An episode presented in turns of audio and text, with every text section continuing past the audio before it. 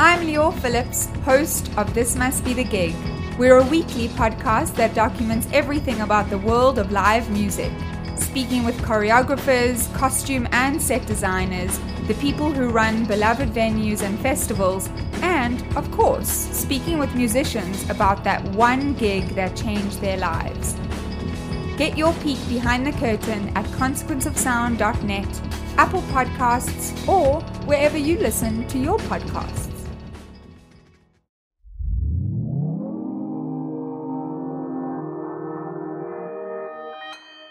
Consequence Podcast Network. The Psychoanalysis Podcast explores the ways that horror movies examine mental health issues. It deals with mature and sometimes disturbing subject matter, and it may not be suitable for all listeners. It is meant for entertainment purposes only and not as a substitute for proper therapy. If you or a loved one are currently experiencing mental health difficulties, please contact your local mental health center. Breathe in. Breathe out. Breathe in. Breathe out. Breathe in. Breathe out. This is psychoanalysis.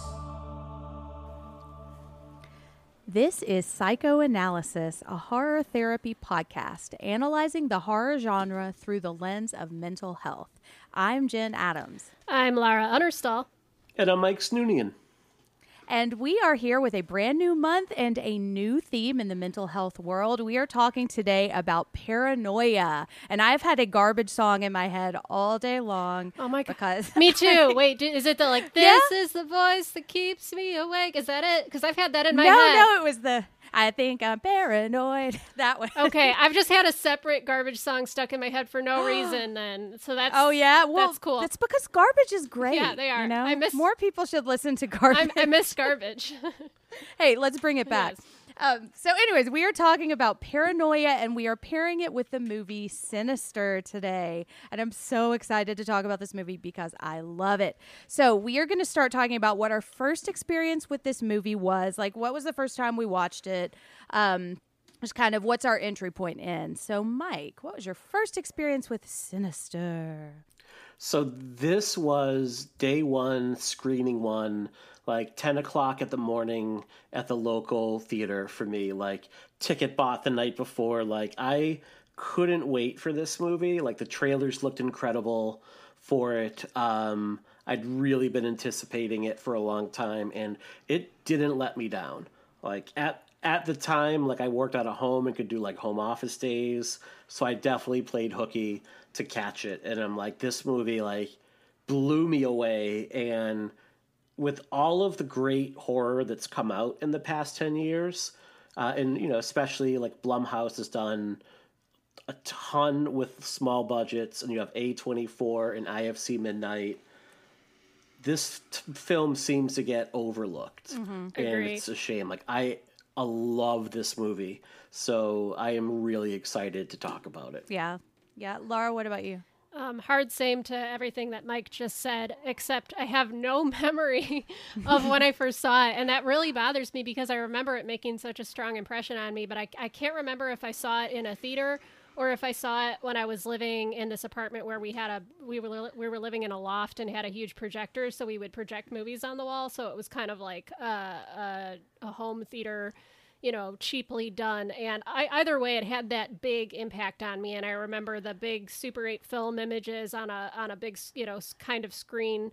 Um, feeling so entrancing and that soundtrack just got under my skin and like i love when a movie gets under my skin in this particular way uh oh man loved it Yeah, I remember. Um, I I don't have a clear memory of the first time I watched it either. Um, I'm pretty sure I rented it, and I was kind of the opposite. I think I was just kind of in a point in my life when I was kind of negative on horror, um, and just kind of being a hater in general. And I think the title of this turned me off and i thought because i kind of lumped it in with insidious and i was like oh it's just another one of those like kind of cheap jump scare movies and i just wasn't really into it and i remember renting it because I just kind of wanted to watch something scary one day and being really surprised at how good it was.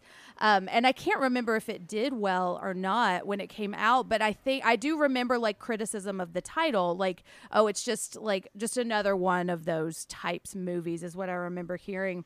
But it's really good. I remember being really scared, and every time I watch it, I'm more and more and more scared. and it freaked me out last night when I was watching it.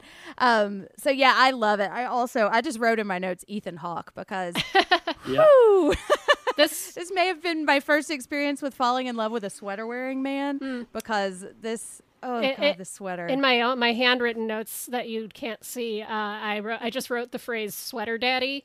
Uh, it's kind of like a le- like a leather daddy, but with sweaters. So There's no lie. I mean, there is absolutely no lie I in any mean, of those jeez, it, this is like sweater perfection. was you this know? was this not also kind of Ethan Hawke's comeback to some degree? It kind of paved the way for First Reformed and like sort of a little renaissance that he's having. Because I mean, he, the purge. yeah. Yeah. yeah, 'Cause I think so. he he's just so good in this movie. But we'll get into it. He is. He's great, and he's good in um, the Purge also.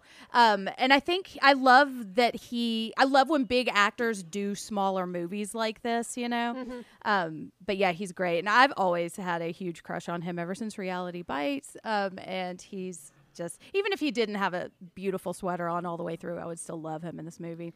Um, but yeah, okay. So let's talk about. Because I got a lot of thoughts about Ethan Hawke that we can save for later. I know. Don't get me started. I know, man. Um, we'll have like a sweater corner or something. All right, so we are going to read the official synopsis of the movie and then our own synopsis. So, Laura, would you please read the synopsis from the Amazon Blu-ray? Yes, and this was the only thing approximating an official synopsis I could find. Um, Blumhouse has a surprisingly sparse website, so if this is not official, uh, I am sorry. Ten years ago, true crime writer Ellison Oswalt made his reputation with a best selling account of a notorious murderer. Now, desperate to replicate success of his first book, he moves his family into a home where the previous occupants were brutally executed and a child disappeared, hoping to find inspiration in the crime scene. In the home, Ellison discovers a, ca- a cache oh boy, a cachet of terrifying home movies, unwittingly opening the door into a nightmarish mystery. Nice. I feel like that's a pretty fair summary. Yeah, there. Well, I there was like an article yeah. missing somewhere in there, and it threw me off. So I quest Mm. I question its authenticity, but you know, we're going with Hey, it. you know what? Blumhouse make your synopsis is more readily available, Right. and then we won't have this problem. you exactly, know? exactly. Um, I guess that's part of the budget cutting. Doing yeah, they just don't have any marketing. I know. No synopsis. Yeah. not a square to spare. Okay, so this is our version of the synopsis. True crime writer Ellison Oswalt and his perfect sweater relocates his family as he attempts to write his latest novel about a murdered family and their missing daughter. After a string of literary failures, he is desperate to achieve the fame of his first book and makes questionable decisions without consulting his wife, like moving them into the house where these murders took place. After finding a mysterious box in the attic containing 8mm home movies of families being murdered, Ellison begins to hear strange noises in his house. As the mystery unfolds, Ellison uncovers a string of murders involving a pagan deity named Bughuul. As his paranoia grows, he realizes he has put his family in the crosshairs of this killer and moves his family back to their other gigantic house. The home videos follow him along with extended cuts of each murder, revealing the killers to be the missing children of each family aided by Bughuul. As it dawns on him that his move has put his family in the chain of murders, he also realizes he's been drugged by his daughter, who proceeds to murder the family and disappear into the home movies with Bughuul. That seems about right to me. Definitely. Yeah, I think so. Definitely Seems good. hitting the questionable decision making, all the things Oh, that man. will emerge as themes here. Yep. Yeah, yeah, and it's funny. I accidentally wrote um, Patton Oswalt in the synopsis the first time, Which is this movie would have been even better. oh, I know. As good as it is, now trying to just him in the I can see it lead. really well in my head with the sweater and the glasses and I, his his Oh, his yeah. w- late uh, wife wa- is a, was a true crime author. She wrote that "I'll Be Mm-hmm. Gone in the Dark" about the Golden State Killer, and that sort of paved the way for catching him. That's your Yeah. true crime corner here for the day. He actually, yeah, he actually did a pretty good dramatic turn in a movie. I think it was called Big Fan. Hmm. It was about like a obsessed sports fan, and he was not really a not really a comedy. He was quite good. at I, I that. did Yeah. hear about um, that, but I didn't see it because I just didn't really want to. But I will at some point. Well, and so fun fact: the the character was named after Patton Oswalt. Oh, really? And an- yeah, and the Ellison is a reference to another author whose name. Harlan Ellison. Harlan yes, Ellison. Yes. Oh, Yeah, that's yeah. funny. That's funny. But to be honest, I called him Ethan Hawke throughout this entire movie because he, I just love Ethan him so much. So he is. It is Ethan Hawke, yeah. Um, so let's do our feelings check in. How do we feel when we're watching this movie? Um, Mike, do you want to go first? Scared, very very scared. Yes. Uh, no, I think it's I think this is such a, a great fucking horror movie. Mm-hmm. Um, putting aside the reasons you know we're covering it for the show. Sinister is just one of the best original horror movies of the past 10 years. Mm-hmm. I really think that it belongs in the same conversation with things like The Babadook, The Witch, It Follows, even Get Out. Mm-hmm. Um, it's just like like you said about Ethan Hawke. It's tremendously well acted, um, not just from like the horror bits, but just like the interactions between um, you know Ethan Hawke and Julie uh, Juliet Rylance, who plays his wife, between him and James Ransone, who plays Deputy. Mm-hmm. I love him so much. Yeah. Like, do too. oh, man. There's just like like they just play so well off one another. Yes. Um, the eight millimeter use of the eight millimeter in here, it adds this like sense of reality to it while not boxing it into the structure of a found footage movie, which by 2012 it had kind of like hit its peak and had started the crest downward. Um, because you were definitely getting like the rinse, wash, repeat formula of what you could do within a found footage movie, with some exceptions like The Last Exorcism, which I do hope we get to one day, because I firmly believe that the dude from that movie should have had Patrick Wilson's career, because Patrick Wilson is a just not my Oh, thing. Oh, yeah. I find him hunky, but, we don't need to get into I all do that. too, He man. is, yeah, See he is. We don't need, I, I, I don't need to get kicked Sorry off the show. to be triggering. Yeah. yeah. Um, but what's amazing in watching it last week in preparation is how prescient this movie is. It's really at the heart of it. It's this examination of like manipulated media, and now we live in an era where you have doctored footage and deep fakes. And it becomes really difficult to get a complete picture of the world around us through the media. Um, it's sometimes it feels impossible to know who to trust. Which, hey, we're talking paranoia today. Yeah. Um, and while it doesn't go like full headlong into this, because this movie does predate um, things like Serial, it really does shine a light on the true crime phenomenon as entertainment, which I think would be a fascinating discussion in and of itself, and maybe a side episode um, at some point.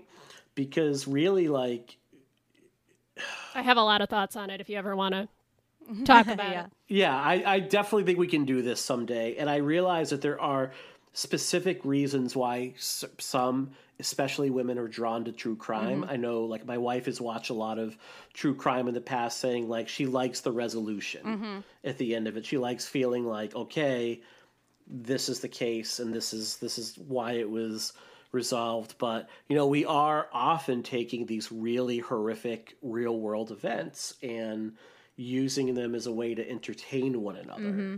And it's this movie kind of predates that phenomenon a little bit but it's a nice it's kind of a cool thing to look at. From a and we'll, we'll talk about it more in a little bit about my struggles from a clinical standpoint in watching it um, but i think that that also ends up being one of the strengths of the movie. Plus totally bitchin' cardigan Oh man. cannot this will be a cardigan appreciation It's got the elbow patches, guys. Yeah. And cable knit. It- like it- everything you want in a sweater, and it's on Ethan Hawke's body. I know, and he so- doesn't change it once during the movie. Though that, No, he that, doesn't. That Nope. full week, he's just just pounding whiskey and, and stress stress sweating into that sweater, and it, you know it just makes it better. It really does. Yeah, my feelings check. I I will revisit Ethan Hawke. That's a feeling that I have in this movie. My feeling, Ethan Hawke. Ethan Hawke. Yeah, I, Yeah. I'm feeling it. Yeah, Laura, what about you? Uh, well, I agree with everything Mike said from a critical perspective. I really have always, I, since I saw it, which I saw in either 2012 or 2013, um, I've adored it, and it's a movie I go back to. It's definitely on the comfort horror movie list for me, which is odd. It's definitely on the like of the movies I find to be comforting in the horror genre. It's by far the most disturbing.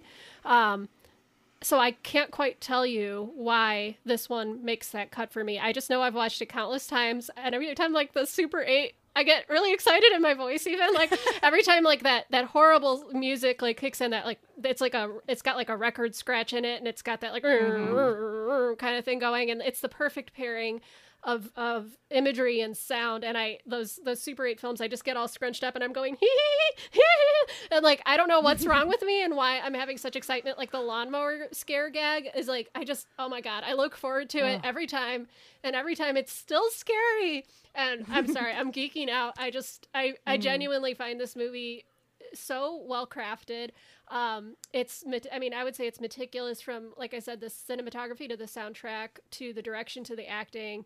It's scary. It's never gratuitous. Even though there's super disturbing imagery in it, it always cuts away before showing you too much. It doesn't bathe in it. And I mm-hmm. think that's why it's so successful. It really crafts a paranoid atmosphere that is up there with like other more famous paranoid movies like Ro- Rosemary's Baby or The Thing or something like that. It has that what I really think why you know this movie was in my head for paranoia is the mood that it crafts is just an excellent iteration of that. So I just lo- I just mm-hmm. love this friggin' movie. It makes me feel it makes me it's definitely disturbing and unsettling, but it makes me feel good and excited at the same time. Maybe because it's just such a dang fun good movie and like I don't know, like James Ransone, all these people are so fun to watch that it just is mm-hmm. still enjoyable.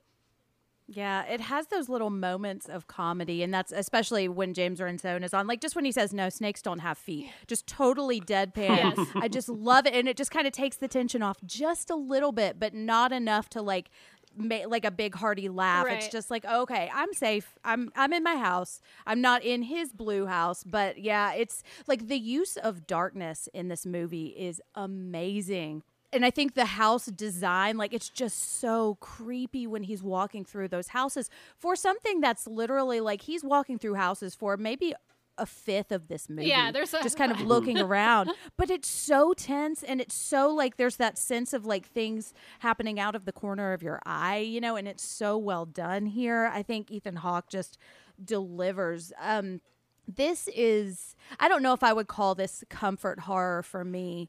Um, I think because the the family murders I think like go just a little too too into the too disturbing area for me. Um, but what I love about it, and I have gone back to it a couple of times, is that I know it's going to scare me, and I know it's going to take me out of whatever stress that I'm feeling because I think it is so effective. Um, and I I love it. I think I like it every time more every time. Like last night um I was watching it and I was watching it with Corey who had never seen it before and he was kind of working on some other stuff and he was getting scared. um and he kept asking me, okay, what's gonna happen? What's gonna happen? And you're like, and then we "Shut kept up, shut up." Exactly. I was like, well, I could tell you, but I'm not going to because it would ruin the whole thing. Also, it would sound dumb if I told you, but it works, you Yes. know? Um, but we kept, I kept hearing noises behind me and I was like, oh shit. Um, and like a couple of times it was just my kids who had gone to bed, but they were up. And normally that would take me out and say, okay, it's just my kids. But in this movie, it's like, no, it's my works. kids. Oh, Oh, my no, God. they- it's my kids. I know. yeah, there's that whole like watching this as a parent now. I think I kind of see it through a different lens, and I don't mean to sound like an asshole when I say that, but it's just like I have a different way of connecting with it than I did originally. That Um, makes total sense to me. I, I'm as the one amongst you who is not a parent. Like, I definitely, I don't think that makes you an asshole at all. It's totally fair to have a different perspective. yeah. yeah. Yeah, I do. Also, I have to say, um, Fred Thompson is in this movie, and I love him. He's a former Tennessee senator. He's not the party that I would have voted for, but he, um, he's just great, and I loved him on um, Law and Order. Also, I dated his nephew a couple of times. Oh my. Interesting. Yeah, Did he play it the? not- Did he play the sheriff? The sheriff in this? Yeah. He's yeah, he's the sheriff Yes. who kind kind of um like you better i guess he functions as the harbinger in this movie you know um, but i just love him anytime he, i wish he had done more acting i think um, but yeah i just love him he he's great so i love seeing him pop up here um, Could I add one? Could I add one quick thing too? Because I don't want to forget. Sure. And I forgot to put this in my notes. Like Laura had mentioned the um, audio, the soundtrack for this, and like there's one, and it wasn't crafted for the movie, but um, Derrickson adds a piece of music from a band called Boards of Canada, and I think it's that one you're talking about, Laura, during like the climactic scene when he's like, "We got to get the fuck out of this house," and then mm-hmm. it plays over the end mm-hmm. credits. It's a song called Gyroscope, and it's got that funky drumming Yeah. and the ba-da-dum, bum, um, bum, ba-da-bum. yeah, and the and the voice in the background, and it to me is the most perfect choice of music for any horror movie in the past 20 years. It's so good. It's a try I've listened to like over and over again on my own. Um, and that's not even mentioning Christopher Young score. And funny, I'm recording another show after this where it's like another Christopher Young score. So it's back to back today. But his score, his incidental music, and this is like also Wonderful. He, I mean, he scored a ton of horror movies from like the first couple of Hellraisers to uh, Freddy's Revenge, um, and I think he's maybe underappreciated as far as like really strong horror movie composers. And I noticed while digging around on this, this is total digression. Uh, Scott Derrickson, the writer director of this, he one of his first feature films was one like a later Hellraiser sequel, which I just thought was funny because usually those are so most of the sequels are so terrible. so I, I haven't I don't know if I've seen the one that he made, but it's just interesting to see his lineage and like how he became a horror director. Yeah, I think this is really well done. And it's like such a simple premise that I think if you didn't have like a clear idea of what you want the movie to be, it could easily go campy or boring or way mm-hmm. over. It could have been the edge. And terrible. It could have been awful. It, it really could have, yeah. And I think the score has a lot to do with that because it's so like minimal, but it really is effective when it needs to be to the point where I don't think about it that much. Like there's like how much of it is score or drums and how much of it is eight millimeter sound. You know, I think it, mm-hmm. it's like seamlessly weaves through. It's just, it's great. Oh. Yeah. Yeah, I, get can't- goosebumps. I, get goosebumps thinking about it every time. Yeah. Yeah, but there's also like a safe quality to it, I think, too. Like I did not have I don't often have nightmares, but like it didn't the movie doesn't follow me home, you hmm. know? So like I get all of my scares out and then I'm like, okay. And I don't know what it is about it. I guess it's just like there's such a clear look to it that I know when I'm in that world and when I'm in my own world. And you know? and I think we talked about this a little in the first episode that horror has different flavors, and this definitely feels like a movie where the director wanted you to be scared in a, in a way where, like this scares him, so he it doesn't Mm-hmm. feel like he's inflicting something sadistic on you. So it just doesn't. I, and I, I've never been quite able to put my finger on what that line in the sand is, but I that, Mm-hmm. I think that is also why it's ended up on my comfort list because the it's not like Michael Haneke like funny games or something Mm, like something that has mm-hmm. that goes really bleak even though the subject matter is bleak it just doesn't feel that bleak and i don't know No, I think you're right about that. And I think a lot of it is what you mentioned earlier about it cuts away because this could be really exploitative. It could be super gory. Yep. And it's not. It is disturbing when you think about it, but like if I don't let myself think about those eight millimeter films, I don't. It doesn't bother me. Um, and fun fact: they didn't show Ethan Hawke the films when until it was time to record, and so all of his reactions to these are real. And I just Oh. imagine that's so fun I know it's so cool, and like I, I would, um, I was putting myself in his shoes watching that because I knew that going into watch this watch. Um, like we see cutaways and we see like reflections of like especially the net cutting mm-hmm. scene like In his glasses. or exactly yeah yeah. And i just imagine like he had to watch the whole thing. And one i wonder how detailed those those actual ones are without wanting to watch them and just imagine like when he watches the lawnmower scene that is just ah. i was like oh my god i, can't imagine not knowing that was ah. coming as the actor in the scene you know oh it's so fun it, that just it's the little details like that make me I know. very happy Right. it's so effective. Yeah. Yeah. Um, all right. So we've talked about how we feel, um, Ethan Hawke. And so why did we choose this for our episode on paranoia? And Laura, you had suggested this movie. So do you want to kick us off here? Yeah, sure. Um, I did originally suggest it because I knew we had. Although we all heartily jumped on Ye- board. Yeah, yes. Yeah. Uh, I think because we all love this movie, and it, ha- Uh-huh. had been a little while since I watched it, and I knew we were covering paranoia. So I, in my head, it, f- like I said, it felt like a very paranoid movie. Watching it again, um, as I mentioned before, I don't think it's as obvious as it was in my memory. Um, however, the atmosphere is incredibly paranoid, and we're basically watching the central character become infected with a paranoid thought that he feels compelled to follow through to its logical conclusion. Um, so, to some degree, I regretted a little bit choosing this for the theme of paranoia because it was a little more challenging to think about it in that context. But um, it's it may not be a perfect fit, but I do ultimately think it's an interesting one, and there are definite themes of paranoia that are worth talking about here. It's just not as on the nose as I remembered it. Um, so let's make it work.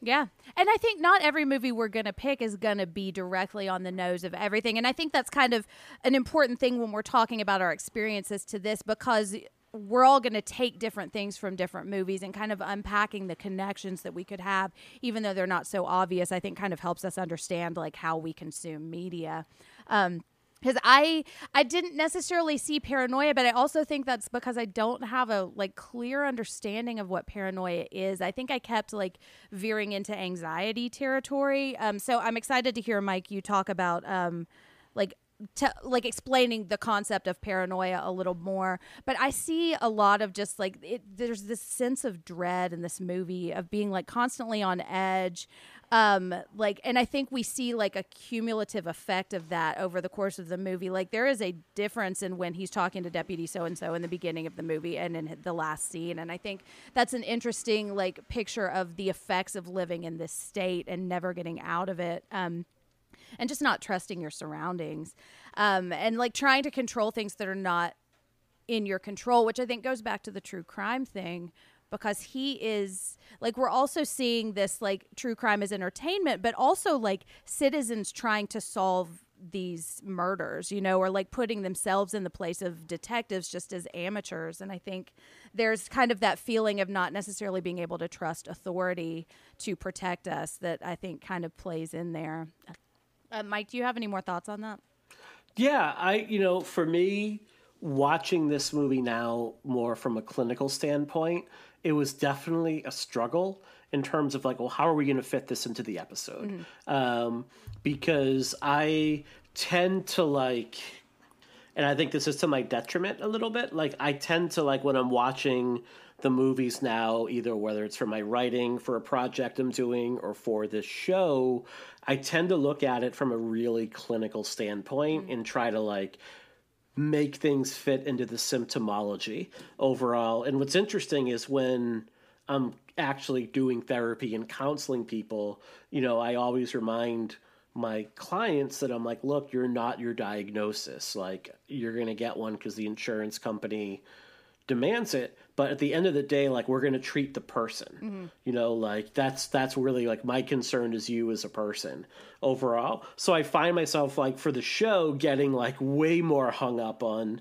diagnoses than i would if it was less obvious. I mean obviously if someone comes in with a really obvious like oh man you have major depressive disorder that's what we're going to attack but that's not always what happens when people come in. Um, so here i'm like can we make this fit? Let me try to maneuver maybe if this and i don't know like i know this part's not on screen but it feels like and then i'm like fuck it like let's just let it rip you know? I mean like let's look at it and what i think what is awesome about this particular topic and i think why it's such a good fit um, is because and we'll talk about this a little bit more in, in a little bit it's like all of us have some sort of paranoid thoughts right now whether it's like you know myself and some things laura jen whether it's that person standing behind you right now Yeah, with, with the knife. um, you yeah. know, we all, oh no! Yeah, so we all I know, I know have- that guy. He's cool. oh, okay. yeah. okay. All right. So we all, to a certain degree, eh, you know, and paranoia ties very much into like conspiracy theories, which is very relevant. What do you mean? We've got a red string board, right? Yes, with you know, with with QAnon becoming this major political Uh, go- I want to set myself on fire. Oh my god. Yeah, god. we're definitely looking at moving to England. yeah, All right, as soon as I um, can expatriate, God, give me a ticket out of here. So so I find it like it's going to be pretty interesting to like discuss this particular Yes. subject. Yeah. I definitely have Yeah. a lot of thoughts that we could that like once you get through um, some of the more Mm-hmm. clinical aspects, I think will pair nicely with those, like a nice Yeah. fine wine pairing, Aw. Yeah. Or a whiskey, a nice aged whiskey. an aged whiskey Yes, and, a, whiskey. and and a and a sweater. yeah, like an aged whiskey and a sweater. Yeah, I mean, can't beat it, you know. Um, so, Mike, let's talk a little bit about what paranoia actually is. All right. So up until recently, paranoia was paired almost exclusively with like schizophrenia. Uh, and in the in the DSM five, which is this um, diagnostic manual that we use, that grouping was removed, and paranoia is con- kind of considered its own disorder with its with different levels of severity overall. Um, with putting the research together for this and like looking at the diagnostic criteria like it looked like paranoid personality disorder or delusional disorder would be if not where ellison was exactly where he would have been heading if his daughter didn't chop him up into little bits at the end of the movie which at that point to be fair if you're paranoid about being murdered by Yeah, maybe. someone and then they murder you Yeah. maybe it's not yeah, really just because they're just because you're paranoid it doesn't mean they're not after you. Blah Um, Yeah. blah. Uh, Oh, right. Q, Right. Q, Q three eleven playing and uh, okay, I'll stop. yeah But I did have that question because if it's really happening, are you paranoid? Or am I jumping ahead? I think we're jumping. Yeah, we might be because my. sh- I just think I need more time to kind of bullshit an answer for that. So uh, maybe by the time we get to the burbs, because I'm definitely definitely on the fence when it comes to that overall. Yes. yes. Um, I think it depends a bit on how marked that the symptomology is and how much you really, how much you're um, experiencing it overall. So the reason why paranoid personality disorder has been kind of removed from the schizophrenic label is because if people that have paranoia may behave completely functional and fine in other areas of their life. It's just this one area that they're displaying this symptomology and where they're having difficulty, where schizophrenic behavior is definitely marked by random and reoccurring appearances of odd and definably eccentric behavior overall. So,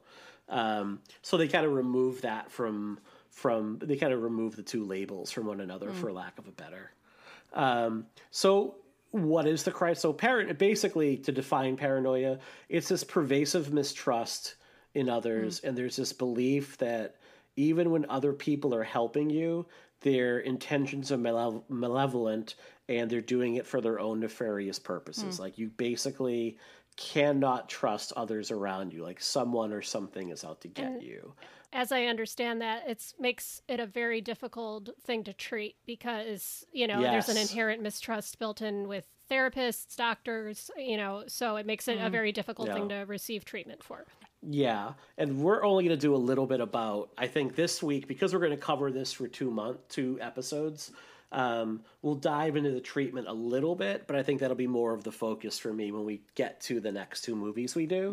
But you're right, like that's exactly like last week we talked about EMDR as a treatment, and that is more about the process. Like there's a specific way to implement that um, to make it effective and make it work. The treating someone with this is far far more about the therapeutic relationship hmm. and building that trust.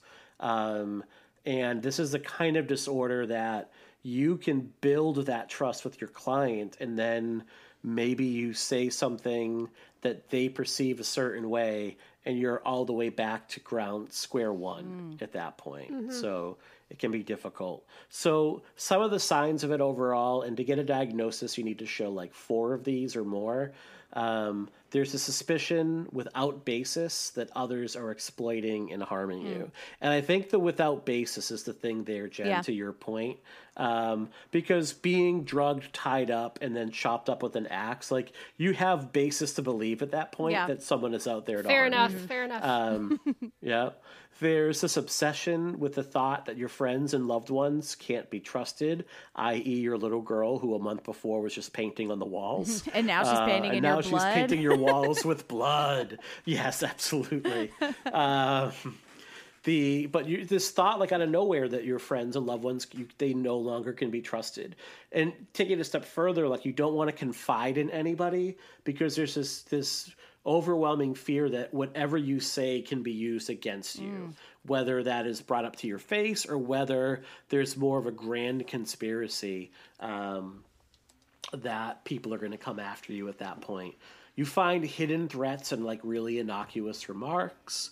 Um, you bear grudges, uh, even when the grudges should have long since passed. You perceive these attacks on your character when they're not there, and you're very quick to like counterattack a person. So you think that someone might make like a general statement, but you perceive it like they're cutting to the very core of who you are as a person in a critical way, and you just come right at them. Uh, and finally, you have these recurrent suspicions about the fidel- fidelity or lack thereof of your partner. Um, so those are the symptoms that make up paranoid personality disorder. And again, like very similar to like delusional disorder, delusional disorder is marked by these thoughts of grandiosity or that you have these powers or that people in power are trying to reach out to you. So you might think that like oh i can control the tv with my brain um, and i can affect the way people are. Or oh there's like a number of people that are trying to correspond with me because i'm some sort of uber, uberman um, but in other areas of your life like you're not affected. Like you can go to work you can go to school you can have a, a loving relationship with some people to a certain degree but if they fall under this category of of what you're paranoid about, that's where it becomes like really difficult. And the symptoms are not the result of like schizophrenia, bipolar disorder, depressive disorder with psychotic features, or any other psychotic disorder that's out there. And I think that probably makes this all rather hard to diagnose and why you've seen so many literature changes around it because when mm-hmm. you're bipolar and you're psychotic bipolar like you you know in, a, in an extreme manic state you can have similar delusions of grandiosity. Um, it's just mm-hmm. there's so much that get, there's overlap and so it can be very hard to tease that mm-hmm. out Yeah. Yeah. yeah. I was thinking as you were reading those symptoms, I was like, well, I've experienced a lot of that, probably related to my PTSD.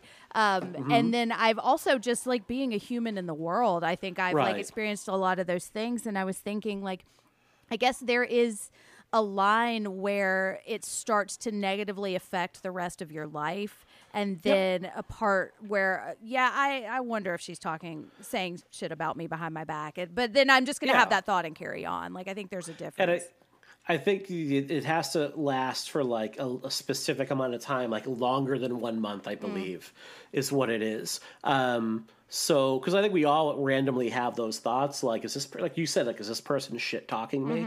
Um, and they probably are because that's just human Yeah. human nature. Like we're a bunch of assholes. Yeah. Um, and it turns out it, has to usually be- doesn't matter as much as you think it's going right to. i think that's the Exactly, difference between like social social anxiety or like thinking that your coworkers hate you brother ver- versus like mm-hmm. thinking that person you just passed on the street is whispering to somebody mm-hmm. and mm. saying that they hate you and that they want to kill you or something like that Right. Yeah. yeah Right. So, you know, if Ellison was in front of me as a client, first I would again compliment him on his uh-huh. sweater. Yep. Um, but then, you know, like I don't think that it is something where I'd be like, oh yeah, you definitely have like paranoid personality disorder. Mm-hmm. But what we might look at are those pervasive, pervasive thoughts that he's starting to experience and examining where they're coming from and where what they're rooted in, which we'll talk about in a little bit mm-hmm. when we talk about how paranoia develops in someone. Um, well, and one of the other things you said that I'm really curious about is conspiracy theories and how that kind of Okay. plays into paranoia.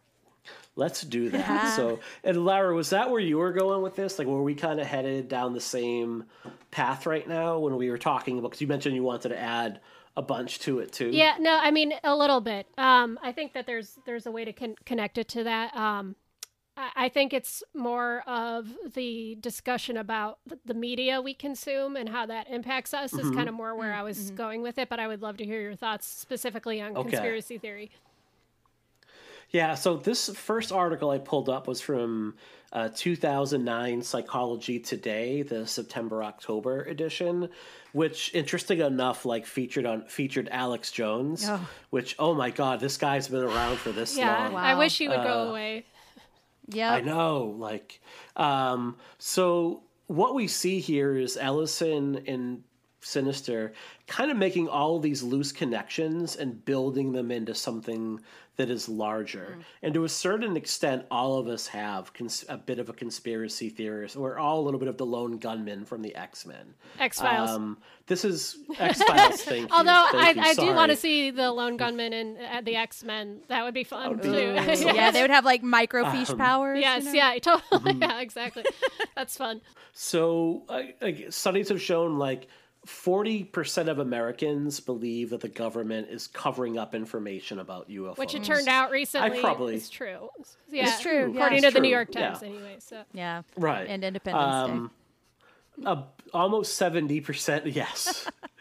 President Pullman would definitely not have Day. I know, up man. I this. love him. Sorry, go ahead. Carry on. 70% of Americans believe that John F. Kennedy was killed via a consp- secret conspiracy that actually plotted out his assassination. About 30% of Americans, somewhere around that number, believe the US government had something to do with 9 11, whether it's like detonating the Twin Towers or allowing it to happen um, so that we could start this war in terror. So all of us, even those that aren't necessarily conspiracy theorists, like do believe that, like, yeah, like we're not getting all the information that we're supposed to. And the thing about a conspiracy theorist is they tend to have Alex Jones this really inflated view of themselves mm-hmm. and their abilities that really the evidence of their lives don't bear out. And this feeling of grandiosity. I say I don't know if I'm saying that right, but fuck it. Grandiosity. Stems from like thank you. Stems from feeling like really powerless and the act of connecting these thoughts dots through lines that don't exist it's a way to make sense of a world they often feel trapped by or mm-hmm. scared of mm-hmm. so from the article it was like conspiracy theorists exist on a spectrum of mild suspicion to full-on paranoia and i think we're seeing Ellison Oswalt in this and Ethan Hawke in this. He is somewhere in the middle in this overall. Mm. You know, he, in terms of like his inflated view of himself, he insists that he knows better than the detectives and the police that have given up. He is insistent that he can get to the root of it. And the fact is, like, aside from his first novel, he's been wrong twice before. Mm-hmm. And being wrong has had like really dire consequences. So these things are based on faulty logic and improper conclusions. Yet, despite his repeated failures, he's convinced he can crack cases that nobody else can. Yeah, he's like keeps chasing that high of like, oh, I'm the one who knew all along, and I'm smarter than everyone else, and like this is my um, 15 minutes of fame. Um, that is, he's just going to stretch on and on and on. Um, and I think that's such, the, the thing about conspiracy theories that frustrates me so much is all of the unintended victims because of it. And like, uh, like I think about Sandy Hook, and I think about the trauma that those parents had to face. It's just unimaginable. And to have this asshole continue to like build on top of that, it just to like get like views or whatever insidious motives he has. And for the people that are like kind of innocently believing, like you were saying, to just trying to make sense um, of an uncontrollable world, it just it's so it, it's so hurtful, you know. Well, I mean, just on that that note, I was going to say, I mean, I think I think it's really interesting that conspiracy thought has become as mainstream as it has because even as far back mm-hmm. as 2009, Alex Jones was seen as a fringe character, and now Infowars has mm-hmm. like a press pass to the White House. And you could argue, I mean, and and you are, you know successfully so that some of it is because of our current political climate and that what mm-hmm. they have ushered in when opening the doors to it. But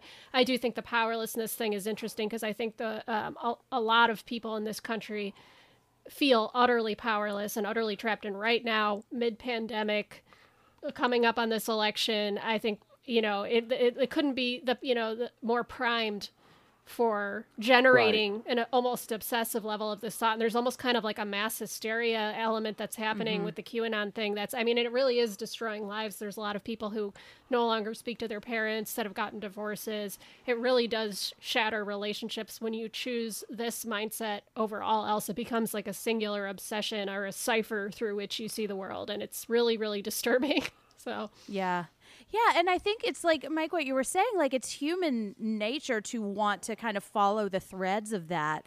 Um, Right. But that's when you need the people in authority who actually know that no, no, no, I'm just kind of pulling on this string to try to get some views or something. Like you can't do that. We need to be able to trust the information that we're getting every day, and we need to have reliable sources where we can go and get that information because that just feeds it. And I think like the average person who's just watching TV and clicks on something doesn't have this like sinister intent, but because it's being fed so much, that's why it keeps building and building and building if you get i don't know what the term is it's not confirmation bias or maybe it is it's like the more that you hear somebody try to disprove what you're talking about the more you believe it. And it's like reminded me of what you were saying like your therapist says one wrong thing and then all of a sudden you don't believe anything they've said you know? There's a psychological construct and I, I don't have the name of it at my fingertips but and you see this a lot like it, it explains a lot of maga behavior mm-hmm. behavior where you get invested in something as the truth. And once you're dug in you're unable to apologize. You're unable to think differently because to do so would to admit that you were egregiously wrong. Not just wrong but like egregiously wrong. So a lot of times you'll see this especially in our current political climate where persons that have invested themselves in say the cult of Donald Trump will say well I don't care what he says or what he does he supports me even though the evidence is contrary to that. So I there's nothing he would do that would make me not support him. And I mean, I, the example I can think of this week that was just grotesque was uh, Herman Cain, who's the former um, chairman of the um, of the GOP, passed away from COVID, and we're it's probably safe to say he got it when he was unmasked uh, at the Tulsa convention that Trump was con- basically committed to having no matter what. And so he dies from this, and his family is still running his account on Twitter showing Trump, and it's like. And I'm like, dude, aren't you dead? I think I even like tweeted. I couldn't help it. I'm like, didn't you? Yeah, why is this And happening? the family is committed to supporting this this guy that basically killed him. And he, you and he was out there while sick, telling people not to wear masks mm-hmm. and stuff like this. He was being, you know, because they're all. I mean, you know, and, and the Q people, they they see everything that Trump says is like it's he's saying things in code. You know, oh, that's mm-hmm. not what he means. It's actually a, a code for, you know, don't worry, JFK Mm-hmm. is coming to save all the kidnapped children or whatever. You know, it's it's mm-hmm. completely it's the it- dog whistles yeah, there's so many layers to it that they have built to rationalize their own ideas, you know, and it's you can't Right. you can't argue with that logic because everything is And- opposite day. Mm-hmm. And Jen, to your point, like when you see, like, there's few words that get my blood boiling more than when you see like false flag, mm-hmm. um, Yep. because it is always steeped in these national tragedies, whether it's Parkland, whether it's Sandy Hook, mm-hmm. whether it's you know real sex trafficking that hurts untold un, an untold number of people. And you see these like well it's fake. Like they literally want you to provide a corpse. These uh-huh. grieving families a corpse. And yeah. it's really heartbreaking to see. And it's really it's really disgusting to see it as well. And it just kind of yeah. You know you don't know and you don't know what you feel helpless to prevent it because of the measures that we have in place to pr- still protect that kind of speech and i know that like jones now is being sued and those suits have been gone are able to go forward and you just kind of hope that you that he'll eventually be sued into oblivion Yeah. Yeah. And that's the hope. It's like you can't argue because arguing just feeds it. And like there's a, there's clearly logical fallacies in a lot of these like conspiracy theories but then like when you point those out it's like the person's like okay well but there's there must be something we don't know yet. Mm-hmm. oh that seems off to me not because it's blatantly wrong but because there's just some piece that i don't know yet. So if i just keep digging and keep connecting red string all across my giant board sorry i bumped into my mic because i'm getting so animated talking about this. Um like then I'll surely find the answer to prove that I was right all along and not that I believed this hideous thing that hurt other people. Yeah, it's not that the Right. universe is out of my control and that we're all suffering for, you know, and I, I think that's what's interesting about conspiracy theories is there's usually a seed of truth in that, in that, like, there are things the government is doing that hurt you. There, you know, there, there are things you don't have control over. So you create this um, fallacy of, of some, of meaning when there is no Yeah. meaning and that sometimes the universe is just random and cruel you know it's a lot easier to deal with that no matter how you have to contort yourself and who you have to hurt to make it you know stand up Because you can just convince yourself that that person is your enemy now and then back Right. away. Mm-hmm. Yeah. And Jed, you talked about you know listening to the advice of experts, and I know Laura, you've done a ton of research and writing in terms of what to expect from COVID and how to prevent it and how to battle it. Um, and what's really unfortunate, and one of the unintended consequences of the internet and Google and being able to like basically find all this information at the touch of a fingertip, at the touch of a couple like button presses, is everybody feels that they're an expert mm-hmm, now. Mm-hmm. That if they read a couple articles from like WebMD or, or whatever, you know, they're able to like call themselves an expert, and they don't, ha- or they can pick and choose where their experts come from. So if there are 99 scientists saying, "Look, climate change is real, and it's what we knew to pre- what we need to do to prevent it." And you have one scientist who says that's a bunch of hogwash. Let's talk about demon sperm. Then you can say, well, that expert says that demon sperm is real, but you know, ho- but climate change isn't. So I'm going to follow that one because they're a quote unquote expert too. Um, it's one of the real unattended negative consequences of the internet. Um, yeah i fully believe we weren't it's ready for the internet that the human brain wasn't ready for Right. this information dump. It's it's uh, Yeah. it, it, it you know it's a double-edged sword but we were not ready. We were not enlightened enough to handle it right. Yeah, I heard um, a while ago. I was reading about something called th- this article called the CSI effect on juries, and that because Yeah. they had seen so much forensic evidence on shows like CSI, like when lawyers or defense could not produce that kind of evidence, they thought, "Well, why aren't you showing me this? Clearly, it exists because I saw it on TV, and why can't you line this scar up with this pattern on like this bench thing, and it points directly to the killer?" And so there's this level of like, it's just the trust is slowly eroded, and I don't know if there's necessarily one point that we could like pick to say this was the turning point. In my job, I've been doing a lot of research. And as I've been doing it, I was like, oh, I was never really taught to research things. Like, I have kind of figured out on my own what, like, kind of primary sources to trust and what, if it seems fishy, then see if you can find it three other places. And if you can't, then it probably is fishy. And I think uh, we just don't, Yeah. we don't know how to do that. We don't you know? teach critical thinking. Not really. We really don't. Mm-hmm. Yeah, at least they didn't when I was a kid. Or the current uh, generations that are controlling the world seem incapable of it, and it's uh, it's it's very unsettling. So, like, when we're looking at paranoia and how it begins, like, what are maybe some of the early stages of paranoia or some of like the warning signs we might see? So basically, what you might find is a person making too many connections to coincidences, and they're finding these patterns in mm. what seems like these random or insignificant events. And they start, you know, connecting dots that aren't really there. Um, I pulled up an article from uh, Translational Psyche, uh, Psychiatry, and it talks about the brain chemistry of paranoia and really what is going on there. And I'll link that in our show notes. Okay, excellent. Um, basically, what some research is pointing to is that there's this overabundance of dopamine being released from the brain at that point. Because dopamine is that drug that basically it regulates your emotions, your happiness. It can kind of it's all acts as kind of like a reward based system for the human brain and for the mind at that point. Uh, but what's happening is like too much is going out. So there's this dysregulation in the subcortical dopamine system.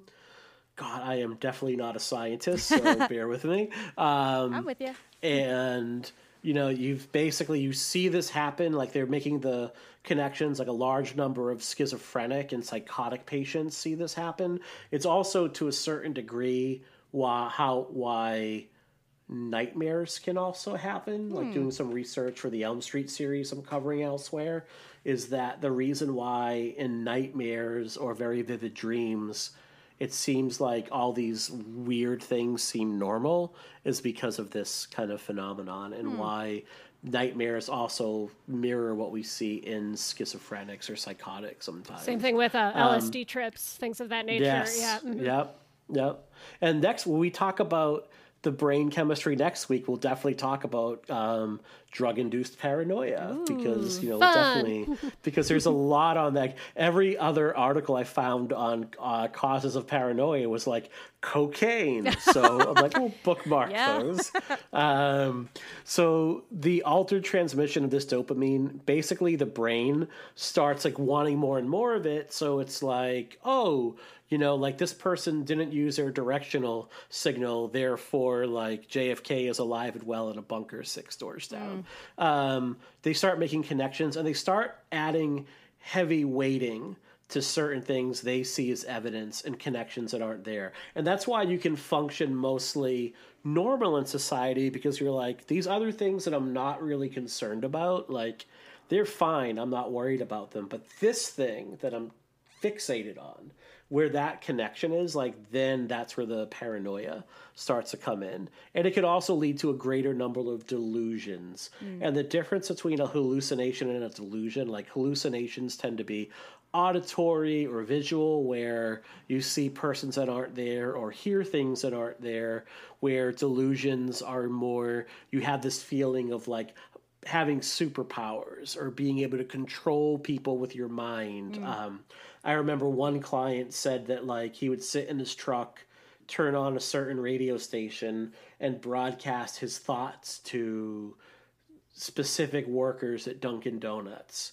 And they would like basically follow his commands. Or that the guys that run the show Duck Dynasty were communicating through him through the classified sections of you know and it's I will be honest it's really hard to not do what you just did Right, yeah. you know You Yeah. Well, as soon as Duck Dynasty gets mentioned, you know, you can't. know. Yes, yeah, it's and I found like treating this person as an intern, I'm like, this is like way above my pay grade right now. But I'm also super fascinated, and I'm like, I want to hear more. Yeah. Um, But so look, the like thing- future Jen or like Jen in her 20s used to hear a song on the radio, and I just knew my crush was thinking about Yeah. me in that moment. or like you know? I made that song come on. Like I wanted to Exactly. hear this. we've all had those moments, Um, you know, where you, yeah. you think to it's yourself, the universe. yeah, I think I think So- we are we are primed to see patterns and make connections, and I Yeah. think this is what we're seeing is like it's just a dysregulation of that. It's it's going hog wild, Mm-hmm. you know. So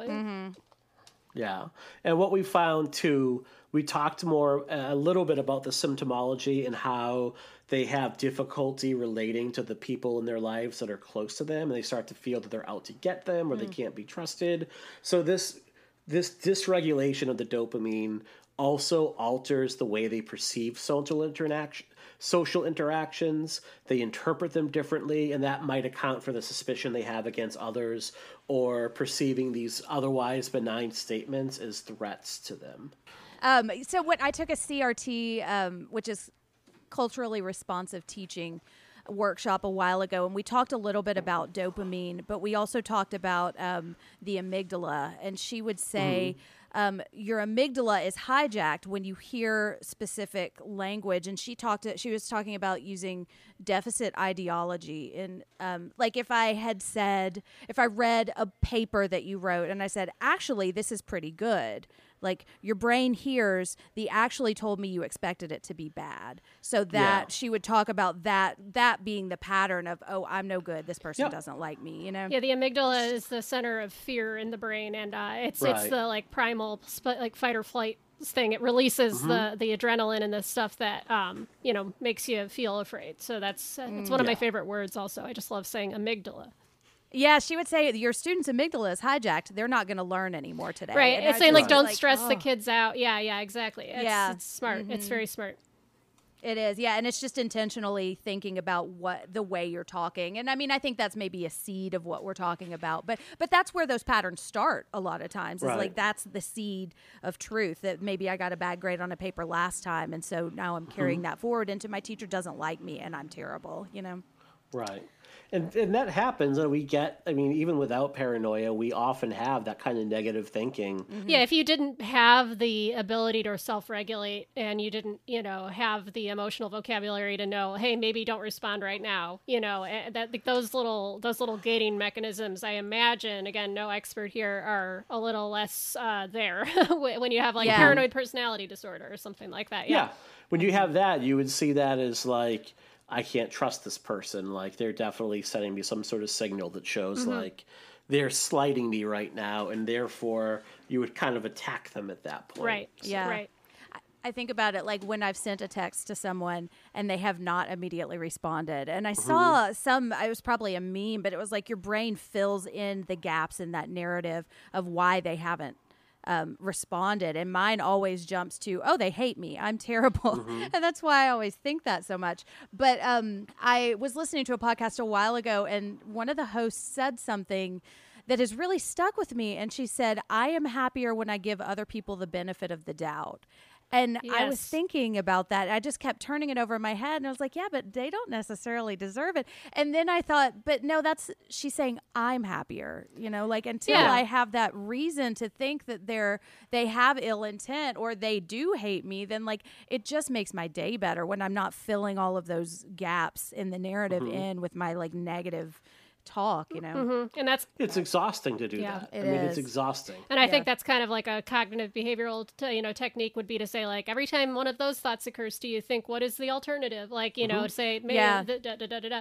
and then it's about like training, rewiring your brain to Yes. to think that way automatically versus the automatic reflex being this person is out to you know murder me or is talking shit right now. Right. Yeah. On that note.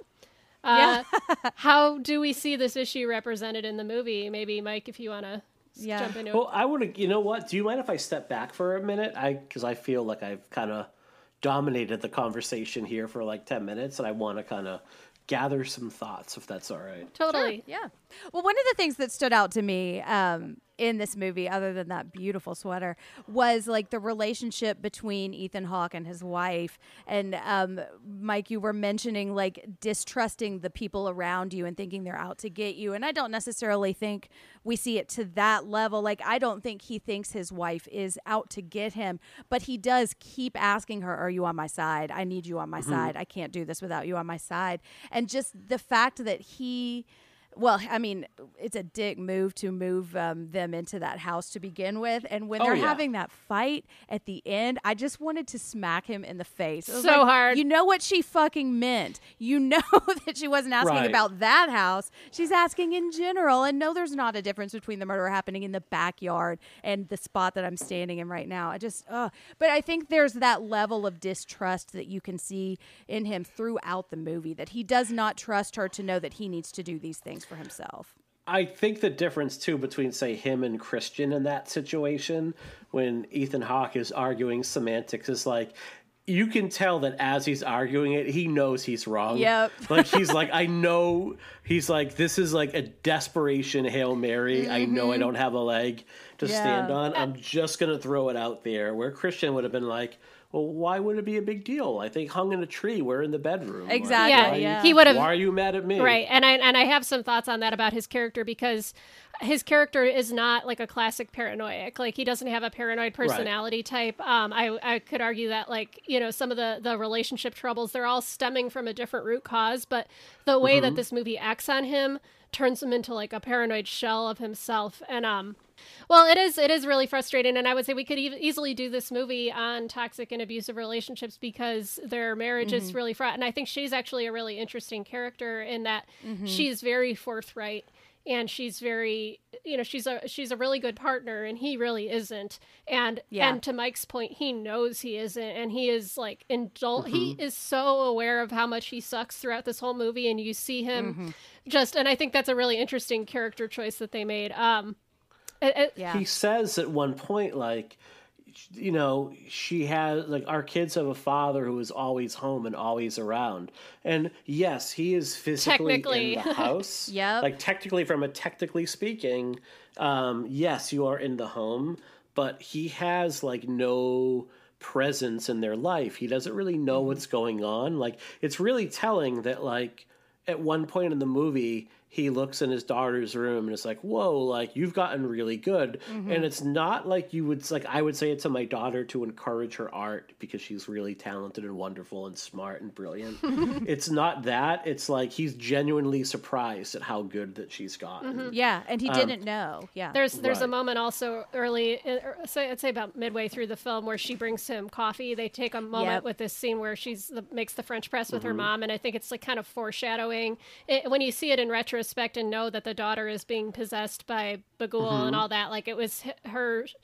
You know, she goes to the door of his office, knocks on the door, and says, like, coffee for you, daddy. And he goes, oh, thank you, honey, like very dismissively, and then is immediately on a phone call and shuts the door in her, in her face. And it just shows how much he's, how little he's paying attention to the details and, and how little he's paying attention to his children. And if he had been, he would have probably been able to stop what happens or at least have a better shot Yeah. at it.